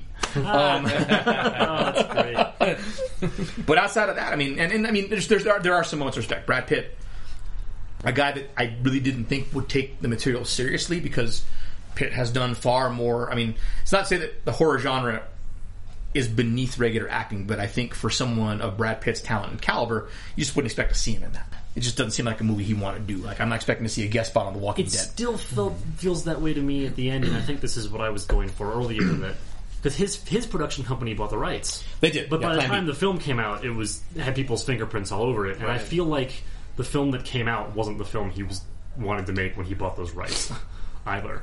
I don't know. I mean, I mean, he really hasn't said much about it. Yeah. Ironically enough. He tends to take care of the material that he puts love and money. Yeah, towards. that's true, too. Like, And- I and- mean, and he- And as John said, he, you know, like like you said, sort of against expectations, his his performance treated it well. Yeah. Whether it is what he intended. Yeah, it was or straight not. laced. I mean, and that's, that's, that, maybe that's maybe that's maybe I should recant that. It's not a matter that I don't see Brad Pitt fitting. I feel like Brad Pitt was wasted in it. That's what I needed to say. Because I mean, it, it, yeah, I should never. As, as someone who's a horror fan, I don't feel like I insulted the genre by saying that it's beneath Brad Pitt's movie. I mean, Andrew Lincoln is a talented actor. I mean, the guy's about as British as they come. And my stepmom from Georgia, and he does a Georgia accent to a T. Um, eh, that's just how good he is, and that most of that cast is actually from across the pond, and they all do these beautiful Southern accents that are flawless. I'm like, you guys are talented, um, and, and that's why I don't want to insult that portion of it. It's just also ironic because Brad Pitt hasn't been in a true serious horror film since or horror piece since Freddy's Nightmares in the late '80s when that was on TV because he did an episode of that. Um, actually, one of his earliest roles, believe it or not. But um, I, I wouldn't be surprised. I mean, it was it was a Paramount thing, and, and studio influence is, is, is renowned for being. What if we did this? Um, it literally is that meme where they say, "How do we get our ratings up?" Let's do this, and then they throw the guy out the window. That's that's that's a great summary for how a lot of this stuff comes when they, and they have the property. Everybody's got to get their fingers in it mm-hmm. um, until they feel that they have a polished film, and you know, it, sometimes that works, and sometimes it doesn't, and mm-hmm. it sure shit didn't in World War Z. Mm-hmm. But I just feel like that's that was the tipping point for making money for horror versus telling a better story for horror in film. Mm. Because again, you make all that cash, and someone is sitting there going, you know what? We can make that kind of money. We don't even take it seriously. What else? What else can we buy? What else can we get our hands on? Um, I, and that's where I think the difference is in the TV portion. I feel as though Scott Gimple on The Walking Dead and Robert Kirkman very much want to tell a powerhouse horror story, and, and and throw in the mix of both, where the dead are, are still an important part of it, but yes, the humanity portion of it is still there as well. But they still tell a very compelling tale to the point where you know people are so outraged they're quitting the show. If that doesn't speak to how well of a job you've done telling your story, I don't know what does. um, but where do you see that in horror? I mean, where was the heart in Poltergeist? Yeah, that remake had that remake didn't. That, that's what made the original so wonderful and so powerful as a horror film was that it had that family unity and there was a genuine feel to that family, you know, and, and, the, the cast worked well together and you were. Like you said earlier about caring about the characters, you were genuinely concerned for their well-being. You wanted to see Carol Anne survive and not be eaten up by whatever the fuck was in her closet, um, as opposed to the remake, which is like, hey, well, here's Sam Rockwell and here's some other folks, and see, you know these names, right? Well, here you go, Poltergeist. Right. That's cool. I mean, it just I feel like I'm just getting a day old hot dog as opposed to getting a fresh one. and I love me some hot dogs because of that. Well, that was well said, John. Well done. But your whole tipping point in terms of money and story, that was very well done. It's just you just it, it frustrates me when I go to look for mainstream horror because this is this is the opportunity. And even speaking, beautiful way to cycle back to this, what Joel said about the blurring of the lines. So my sister saw um, what was the one name of the door that came out recently. I'm trying to remember this one because it was forgettable um, in my The mind. The name has like no. It comes at night. Yes, that's it. So that thing gets pitched in the theaters like there's something horrible waiting outside, which means you're expecting either a monster or you're just you're expecting something, nefarious and otherworldly. You're right. expecting a horror element. And as I understand it, and hopefully, is everybody okay with me spoiling it right now? Yeah. Okay. I when mean, did it come out? I mean, it was a, at least a number of months before the recording, and this isn't going to come out for another month or so. I mean, I think you're fine. So, Well, I guess just well, I just- we're spoiling it. Okay, go away now if you don't want it. to there is nothing to be concerned about. There is no creature. The virus is essentially the monster in this thing. But they pitch it like it's going to be the next night of the living dead. And you're isolated in this house. There's horrible things waiting in the darkness. What are we going to do? Um, well, you're going to get sick. That's what's going to happen. You're going to get sick. That's that's what it comes down to. And that is almost just insulting to the audience to sit there and pitch it like that. And granted, we've had movies where they're marketed horribly and Yes, then released properly. Sometimes that But- works well, where they pull the twist on others. What you were expecting. but that's not a twist. That's a goddamn cop out. Sometimes, yeah. But that's, but that's that's mainstream horror, you know. And even then, like some some films are trying to recapture the magic of stuff that just can't be recaptured. Like there's a film out there called Cannibal Holocaust, and it is disgusting. It is. It's about cannibals. what and a title! need I say more? And it is. It holds nothing back. It's an older. It's an older 70s 80s flick. It's available on Shudder for those that have Shudder for streaming. If not, try it for seven days. See what you think. Um, and Eli Roth tried to remake to it. you by hey, and Shudder, if you guys are listening, let's talk. Um, but No, it's a podcast, right? So it's got to be Audible or Blue Apron. Well, I mean, hey, if you guys want some fresh food, um, so sorry, John. Cannibal Holocaust. listen, yeah, listen, listen to the new Stephen King novel while you're making your new steaks. um, Blue Apron, not audible.com. Um, At this rate, they ain't even going to pay us. We're just going to do it for them. can I get a month free? One of each? I don't know. I'll take whatever I get. I'm, I'm poor. Um, I'm poor writer. What do you want? Um, but Eli Roth tried to recapture that with the Green Inferno, and I was very excited to see that. And Scotty was like, "We're going to go check that out." And, and granted, we didn't get to it till DVD, but what a disappointment. Again, same thing. They hype it in the trailer, like, "Oh, it's going to be this," and like, "Oh, someone's going to hit their head eaten off." There's gore in it. It's gross, um, but it is nowhere near as disturbing as Cannibal Holocaust. That's a movie that you just kind of you turn off the TV and you're like, I need a hug um, because there is nothing good about that film. But Green Inferno is kind of like, well, I saw that coming. Mm, okay, um, and it's just it's almost as if it's ironic for a genre that pioneers terror, for a genre that pushes envelopes, for a genre that truly challenges the human condition and challenges the world that we live in, is afraid to do that now, and I don't know why. And and I don't want to sit here and be like, well, it's because of political correctness or that kind of thing. I don't think that's the problem because political correctness, I think, has always been around. Because when you get a movie like Night of the Living Dead that gets lambasted by yeah, by yeah. critics you can't what it does. The Twilight Zone has already done that for us. yeah, I mean, you get because the Twilight Zone new. had to dodge some pretty pretty serious stuff. The whole monsters are due on Maple Street and Yeah. communism and all that jazz. No, yeah, you can't say political correctness can cripple I mean, horror. Romero Horror had to fight well- to get Dawn of the Dead an R rating, uh, to get or get it released in the states without a rating. Um, MPA wanted to make it an R; he wanted it uncensored, and it's no. What you see in Dawn of the Dead is no different. What you see on The Walking Dead. It's the same stuff. Mm-hmm. Um, it was just done, you know, almost 50 years ago. So that's a no-no in the 70s. They wanted to give it an X, which in 1979 was the kiss of death because that meant porn. Sentence. You know, and then that, that that's what he wanted to avoid. Um, But that's the fight that's always been there, and, and again, it pushes envelopes, and it's, it's it's it's disgusting and it's horrendous, but it's also brilliant in its own right. I think that was the best thing. Roger Ebert said it best that it's a satanic, depraved vision of America, and he does not condone this film. He praises it instead. Um, You know, or something. I'm trying paraphrasing and ruining that regardless, but the bottom line is. He knew he acknowledged the darkness, he acknowledged the power of it, and said, "This is damn brilliant. Go out and see it." Um, which is also ironic because Ebert hated Night, but splitting hairs. Um, but it, it just seems afraid now. It seems afraid. It just seems like it's. We know the basics of what scares us. We know that a jump scare is going to work really well, um, which actually I don't think they do, but that's just me. um, but we know the formula, if you will, and they know that the, the problem is we, we pay for it, and it kind of goes back to the point even what we said about the superhero stuff. There's going to come a point where they're going to get garbagey anyways, because we're at that point where they've become the villain, if you will, um, and we're going to keep paying for it.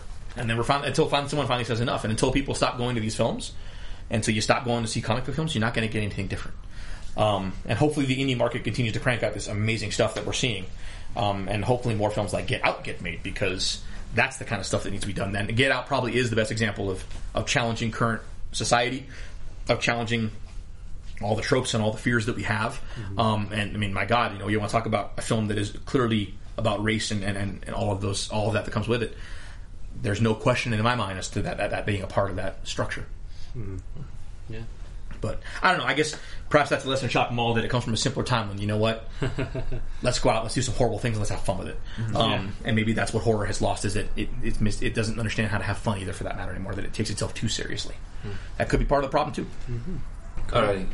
That was well said. Just a, I'm sorry, Joel, but uh, No, go ahead. you're just as a whole right about horror is no longer challenging us or having fun, and that those are the the things that we look for in the classics and the pillars of the genre. Well said, John. Well done. I'll let you.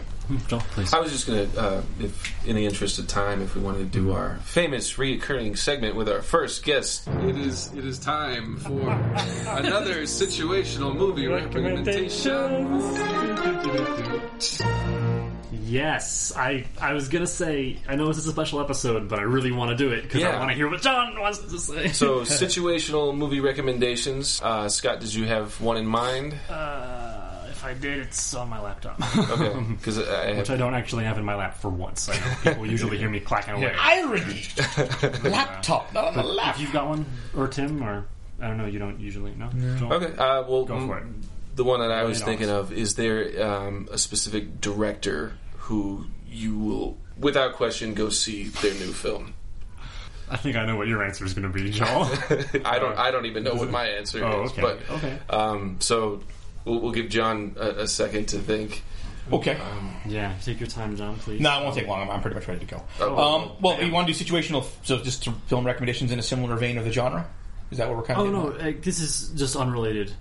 Um, we just tack one of these questions on at the end Oh, of each podcast. well, I'm going to do both. How So, about that? Sure, sure. I'll give you a hybrid because I, I, I think I. I want the horror genre to continue to thrive, and I think there's a lot of good stuff. Um, if we're going to talk about some, some unique ones that are kind of from that same era that, that kind of will surprise you, um, if you want silly, then definitely see mention what to see the one that Tim mentioned, the stuff, because that's just balls to the wall goofy. I mean, its tagline is it are, is are you eating it or is it eating you? Um, plus, it has the catchiest commercial you're ever going to see. Um, if you want something for those of you that love Lovecraft out there, I highly recommend From Beyond. Um, it's also in I want I can't want to say 87 or 88, but it stars uh, Jeffrey Combs. Oddly enough, Barbara Crampton, who is also in Chopping Mall. Um, it's a beautiful Lovecraft story. It's disturbing. It's depraved. Um, but it also has the same thing. It's moments of fun. It also has Ken Foree from Dawn of the Dead. Um, I will always recommend the original Dawn of the Dead any day of the week. Uh, that is just a piece of American brilliant cinema through and through. Um, and pretty much anything by George Romero. I think the fact that he's passed now, his work is more important than ever. Um, if you haven't seen his films, everything is now available on disc. Um, again, Night of the Living Dead hits Criterion Blu-ray uh, February. Um, Dawn of the Dead is still available. um, online. It's a little pricier now, but if you get a chance, buy the Ultimate Edition. It's not on Blu-ray, but it features every cut of the film. Um, Shout Factory just released Day of the Dead and Land of the Dead. Um, Diary of the Dead still available. Survival of the Dead still available. Um, Martin is still only available on DVD. Knightriders, Monkey Shines, The Dark Half um, are all available on Blu-ray now, which is nice. As is Creepshow, um, and of course there's Lost Films, Season of the Witch. Uh, there's always Vanilla, and of course uh, the Crazies. That's also now back on Blu-ray with a brand new set from Arrow Video, um, and even Bruiser is still available, which was uh, his. I'm not sure what that, but that's that to this day I think was just a commentary on the power of revenge. But I feel like it needed a little more time to cook. But it's still a brilliant movie because I mean it's a movie about a man who wakes up one morning without a face, now he can do whatever he wants. Um, Shit. and it's it's a dark tale, of course, because that's what Romero specializes in. But uh, I recommend any of his work. So if you get a chance to see that, see that. But that's probably some stuff that I'd say would be in the vein today. I have a two two part answer, I guess, like John, John, but it includes three people because two of them represent the same answer. Sort of. Wes Anderson and Denis Villeneuve are my two who fit the same bill, and that I've seen one film by them. Massively loved it. Uh, it was Grand Budapest Hotel and Blade Runner twenty forty nine. And if they make something else in the coming month, I'm just I'm going to go see it. Oh, you haven't seen But- Arrival, have you? I was going to say, but in both cases, before they make something, I'm probably going to see their older work. Yeah. Arrival, Sicario, uh, Royal Tenenbaums.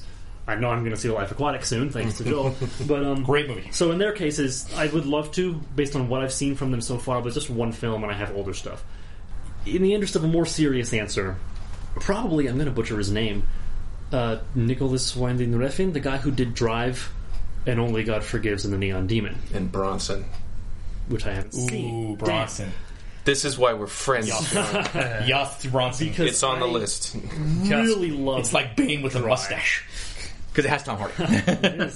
It has all you've ever wanted from Tom Hardy. Actually, that's pretty much any Tom Hardy movie. Let's be honest. And that includes Star Trek Nemesis. If you haven't seen him in that, it is the greatest interpretation of Patrick Stewart you'll ever see. That isn't done by Patrick Stewart. And I, I really love Drive. Um, Only God Forgives was great, and I'm still pondering it in a lot of ways. I definitely need to rewatch. Um, and the Neon Demon was excellent, except in my opinion, the last ten minutes, but otherwise almost perfect. Okay, sorry, perfect's a big word, but you know what I mean. So in that sense, if he makes another one, yes, I am more than interested enough, and generally very pleased that I just I'm going to go see it. I want to see what he does next, you know, and there's a little bit of me that thinks about the ending of the Neon Demon and the the parts of Only God Forgives that left me a little bit confused. You know, that's sort of worried. But then I think about Drive and about the whole rest of the Neon Demon, and I go, no, I just I need to see what he does next. Mm-hmm. I need to see it. You know, whether it turns out, who knows? But I just I need to, I need to know. You know, that's where my interest falls. My my curiosity, Gotcha. my curiosity, and my attention. yes.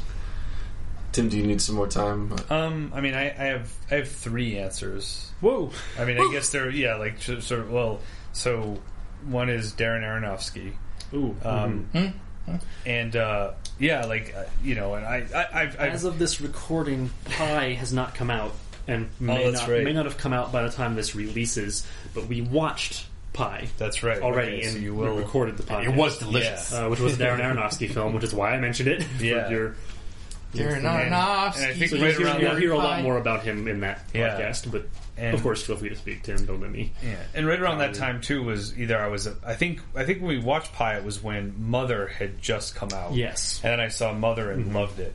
Um, and uh, I remember you mentioned Mother during the Pi Yeah. podcast. hmm and um, and you know it's interesting too because not all of his films are my favorite, but I definitely like. I love his his visual style. I love the um, you know even the stuff that he hasn't written himself that he's adapted from other things. Like I love the stuff he chooses. I love the way he tells stories. Like the the actors and actresses that he picks. Um, yeah, it's- just it's just amazing storytelling. Like very very different from a lot of other things. Like it has an indie vibe, but it's not quite indie. It's still kind of mainstream, but not as it's not as indie as indie and not as mainstream as mainstream. Um, so that's one. Um, the other one is, uh, and I, you know, I say this. I was going to say anything the Wachowskis do, but I still haven't seen um, Jupiter Ascending yet. And I do want to see. I've heard so many bad things. I do want to see it at some point. Just, I just haven't gotten around to it. But um, you know, starting with the Matrix and then you know ending with with Sense Eight, it's just like yeah, like you know, even even if they have a flop like you know Speed Racer, you know, or whatever, like it's still it's still a wild ride. Like there still is that that fun you know that we were talking about with Chopping Mall a lot of the time. Like They are visual lot- geniuses. you know, yeah, so they know how to frame a shot like no other. yeah, It's insane. and their, their attention to detail, like with you know Sense Eight being able to you know shoot the same scene in multiple countries and have it all flow together seamlessly. just the continuity in general of the show. Yeah, That show It is just it's from beginning to end. Every no no details missed. You're right. yeah, like so. Yeah, and Eudemus. yeah, and I, and I feel like that's a thing that a lot of people don't appreciate and don't notice because it doesn't happen very often in a lot of other films. You know, so it's just like, oh, who cares that they're keeping all these you know events in line and the story is still cohesive even though it's on this grand of a scale. You know. Um, Ed Wood. Yeah. and um, and then my other one is uh, Joss Whedon, which is ironic because you know I, I haven't gone to see. Uh, you know, I know he took over some of the directing stuff with uh, Justice League. You Um, could, feel, you, could, you could see his fingerprints on it. Mm-hmm. Uh, I, as of this recording, I'm the only one of us who's seen Justice League. Sorry, which is why I jumped in there, just for Mm-hmm. Explanation. right. Sorry, I said. But I will say to you now, Tim, you could feel his fingerprints. Yeah.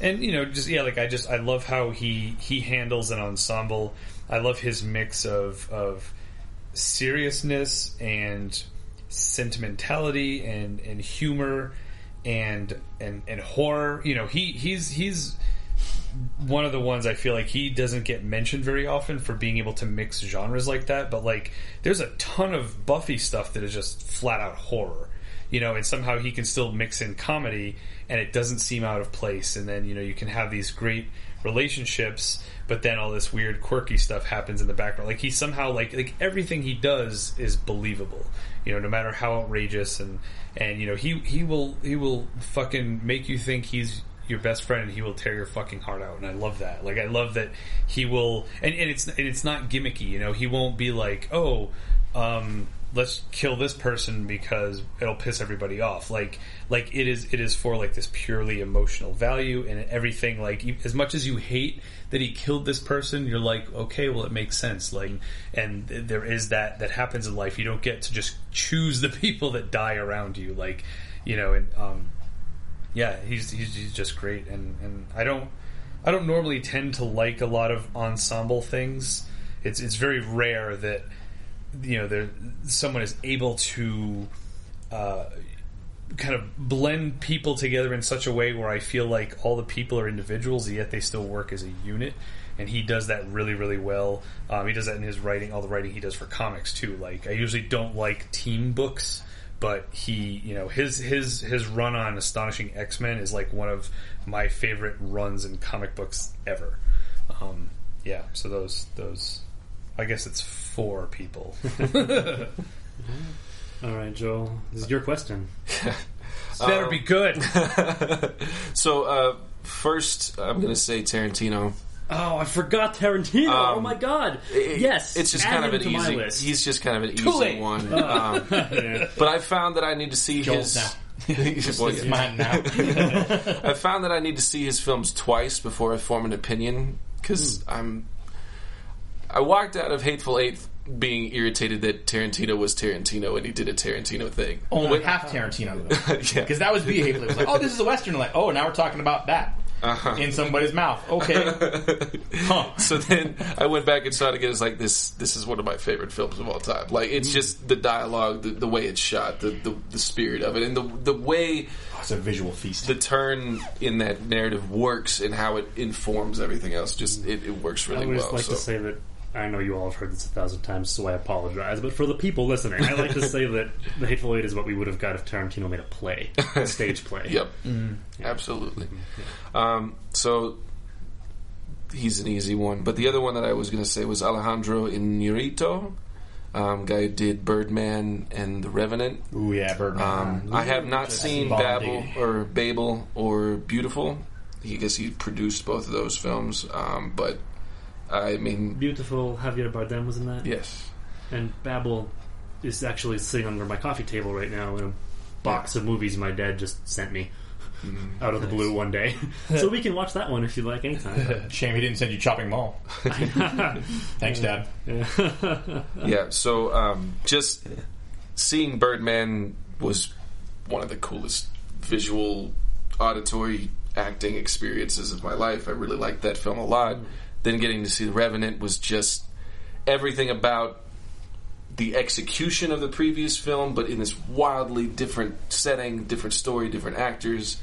I, I really am excited to see what his next I project have to interrupt is. this. I'm yes. sorry because we're running over, but I had to say this. Am I the only one that feels that Leonardo DiCaprio got the Oscar for the wrong film? Correct. Okay. Because I really feel like, I mean, not not say The Revenant was bad, just that I feel like his performance in Wolf of Wall Street is where that Oscar was deserved. Like he and Eddie Redmayne mm. flipped because Redmayne, not saying he's a bad actor by any means, but it just seems like they flipped years improperly. Mm. Because Ed Redmayne should have won the year The Revenant was out, and then vice versa for mm-hmm. Wolf of Wall Street. That I, mean- feel like we had a sort of similar situation with the Lord of the Rings, um, with Return of the King. I mean, Return of the Five Endings. One of the five endings getting the The best end. picture Just kidding. because they hadn't given it to either of the earlier films, and they sort of needed to at some point because the franchise was so great. But there were much better films competing that year than there were against the other two Lord of the Rings Mm-hmm. films. I feel like they got sort of painted into a corner there, and like you just said about Redmayne, sort of similar with yeah, Leo. I just feel like It's the wrong, oh whoops. wrong title, the wrong place. The other thing is like Le- any of Leo's Oscar nominated performances probably could have got. Like I, I I've- never had a problem with him being nominated for one, mm-hmm. and would have been upset with him winning. You know. Mm-hmm. That man needed an Oscar. He was going to kill somebody. I, I, he fought a bear. Give it to him, please, for the love of God. Not a real bear though. Movie bear, kids. Movie bear. Next up, Gary Oldman, hopefully. yeah, God, no, right? that would be cool. For uh, If the Cubs can win a World Series, Gary is he- Oldman can get himself an Oscar. Just bring me that. He's playing the World War II British guy. What's his name? Why can't I remember his name? Steve Perry. No, Hey Joel, here's just going out with Squeak. He's in a Prime Minister. He it's a biopic of. oh. Hang on, hang on. How can I not know this guy's Get name? the IMDb. Hang on. Well, Hang on, see, I was listeners, gonna we'll say find it. Churchill, but there are. It is Churchill. Is it? Yeah, he's I playing was gonna Churchill. say, but there are two like John- I significant like John World War II Lithgow's related Churchill. prime ministers. so- Lithgow's. Oh, I remember that one. Is in, uh, really good. the yeah. Crown. Oh my gosh, yeah. Actually, he played him. No, so he played Roosevelt. The other one did that weird TV movie about World War II. No one saw it, so that's okay. Cool. Which weird Oh. TV movie about World War II? There have been a lot. It's it, wa- yeah. I, I'm clearly the only one that saw it. It's okay. It's not a problem. Another time. Another time. Yeah, it is Darkest Hour. Darkest Hour. Darkest Hour. Yeah, there we go. And yes, he plays Churchill.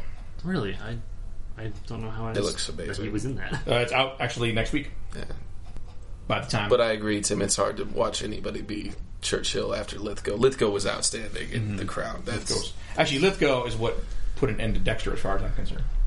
'Cause when he showed up on the show, Did, did, season five, I well, no, I, I've seen it, but I'm wondering what you mean by it just wasn't the same after that. Like that was that was the nemesis for Dexter. Yeah, Like okay. they were. I mean, those two were just that was I mean, the way No, they played off fair. one another, Yeah. and then it's like, oh, here's here's a stupid plot, Right. And here's another one, here's an actor. and not now he's a lumberjack, and he's okay.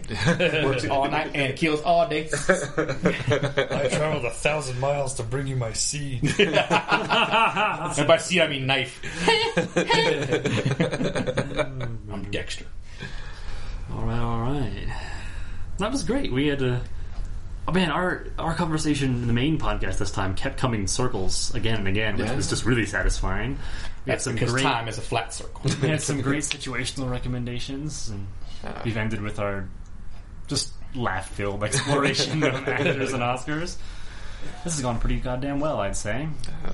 Uh, anything, Dilly else, dilly. anything else anybody wants to add or say? Anything we missed or didn't get to? Uh, Just a big thank you to John for bringing Yeah. us into our Yeah, lives yeah, and coming thank on the you very much. podcast. This is the first You're welcome. of our special guest podcasts. Um, hopefully, the first of many. Yeah. We'll hopefully, bring John back and, and bring other Oh, people and, for other, sure. and other Be careful what you wish for. I got a lot of B movies on that shelf. oh, But uh, yeah, it's quite nice. So, thank you, John, and thank you, as John. always, Joel and Tim, for joining me. Yes. Uh, thank you, listeners, My man. for listening. assuming you made it this far, and yeah, we'll see you next time. Goodbye. Bye. See ya. bye.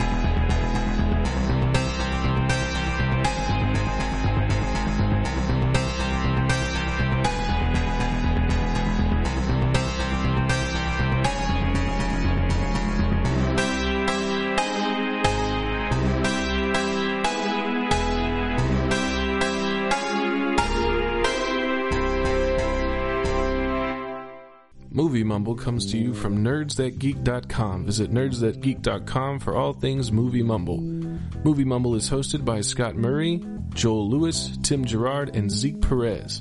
The Movie Mumble theme song and all its variations were composed by Tim Gerard.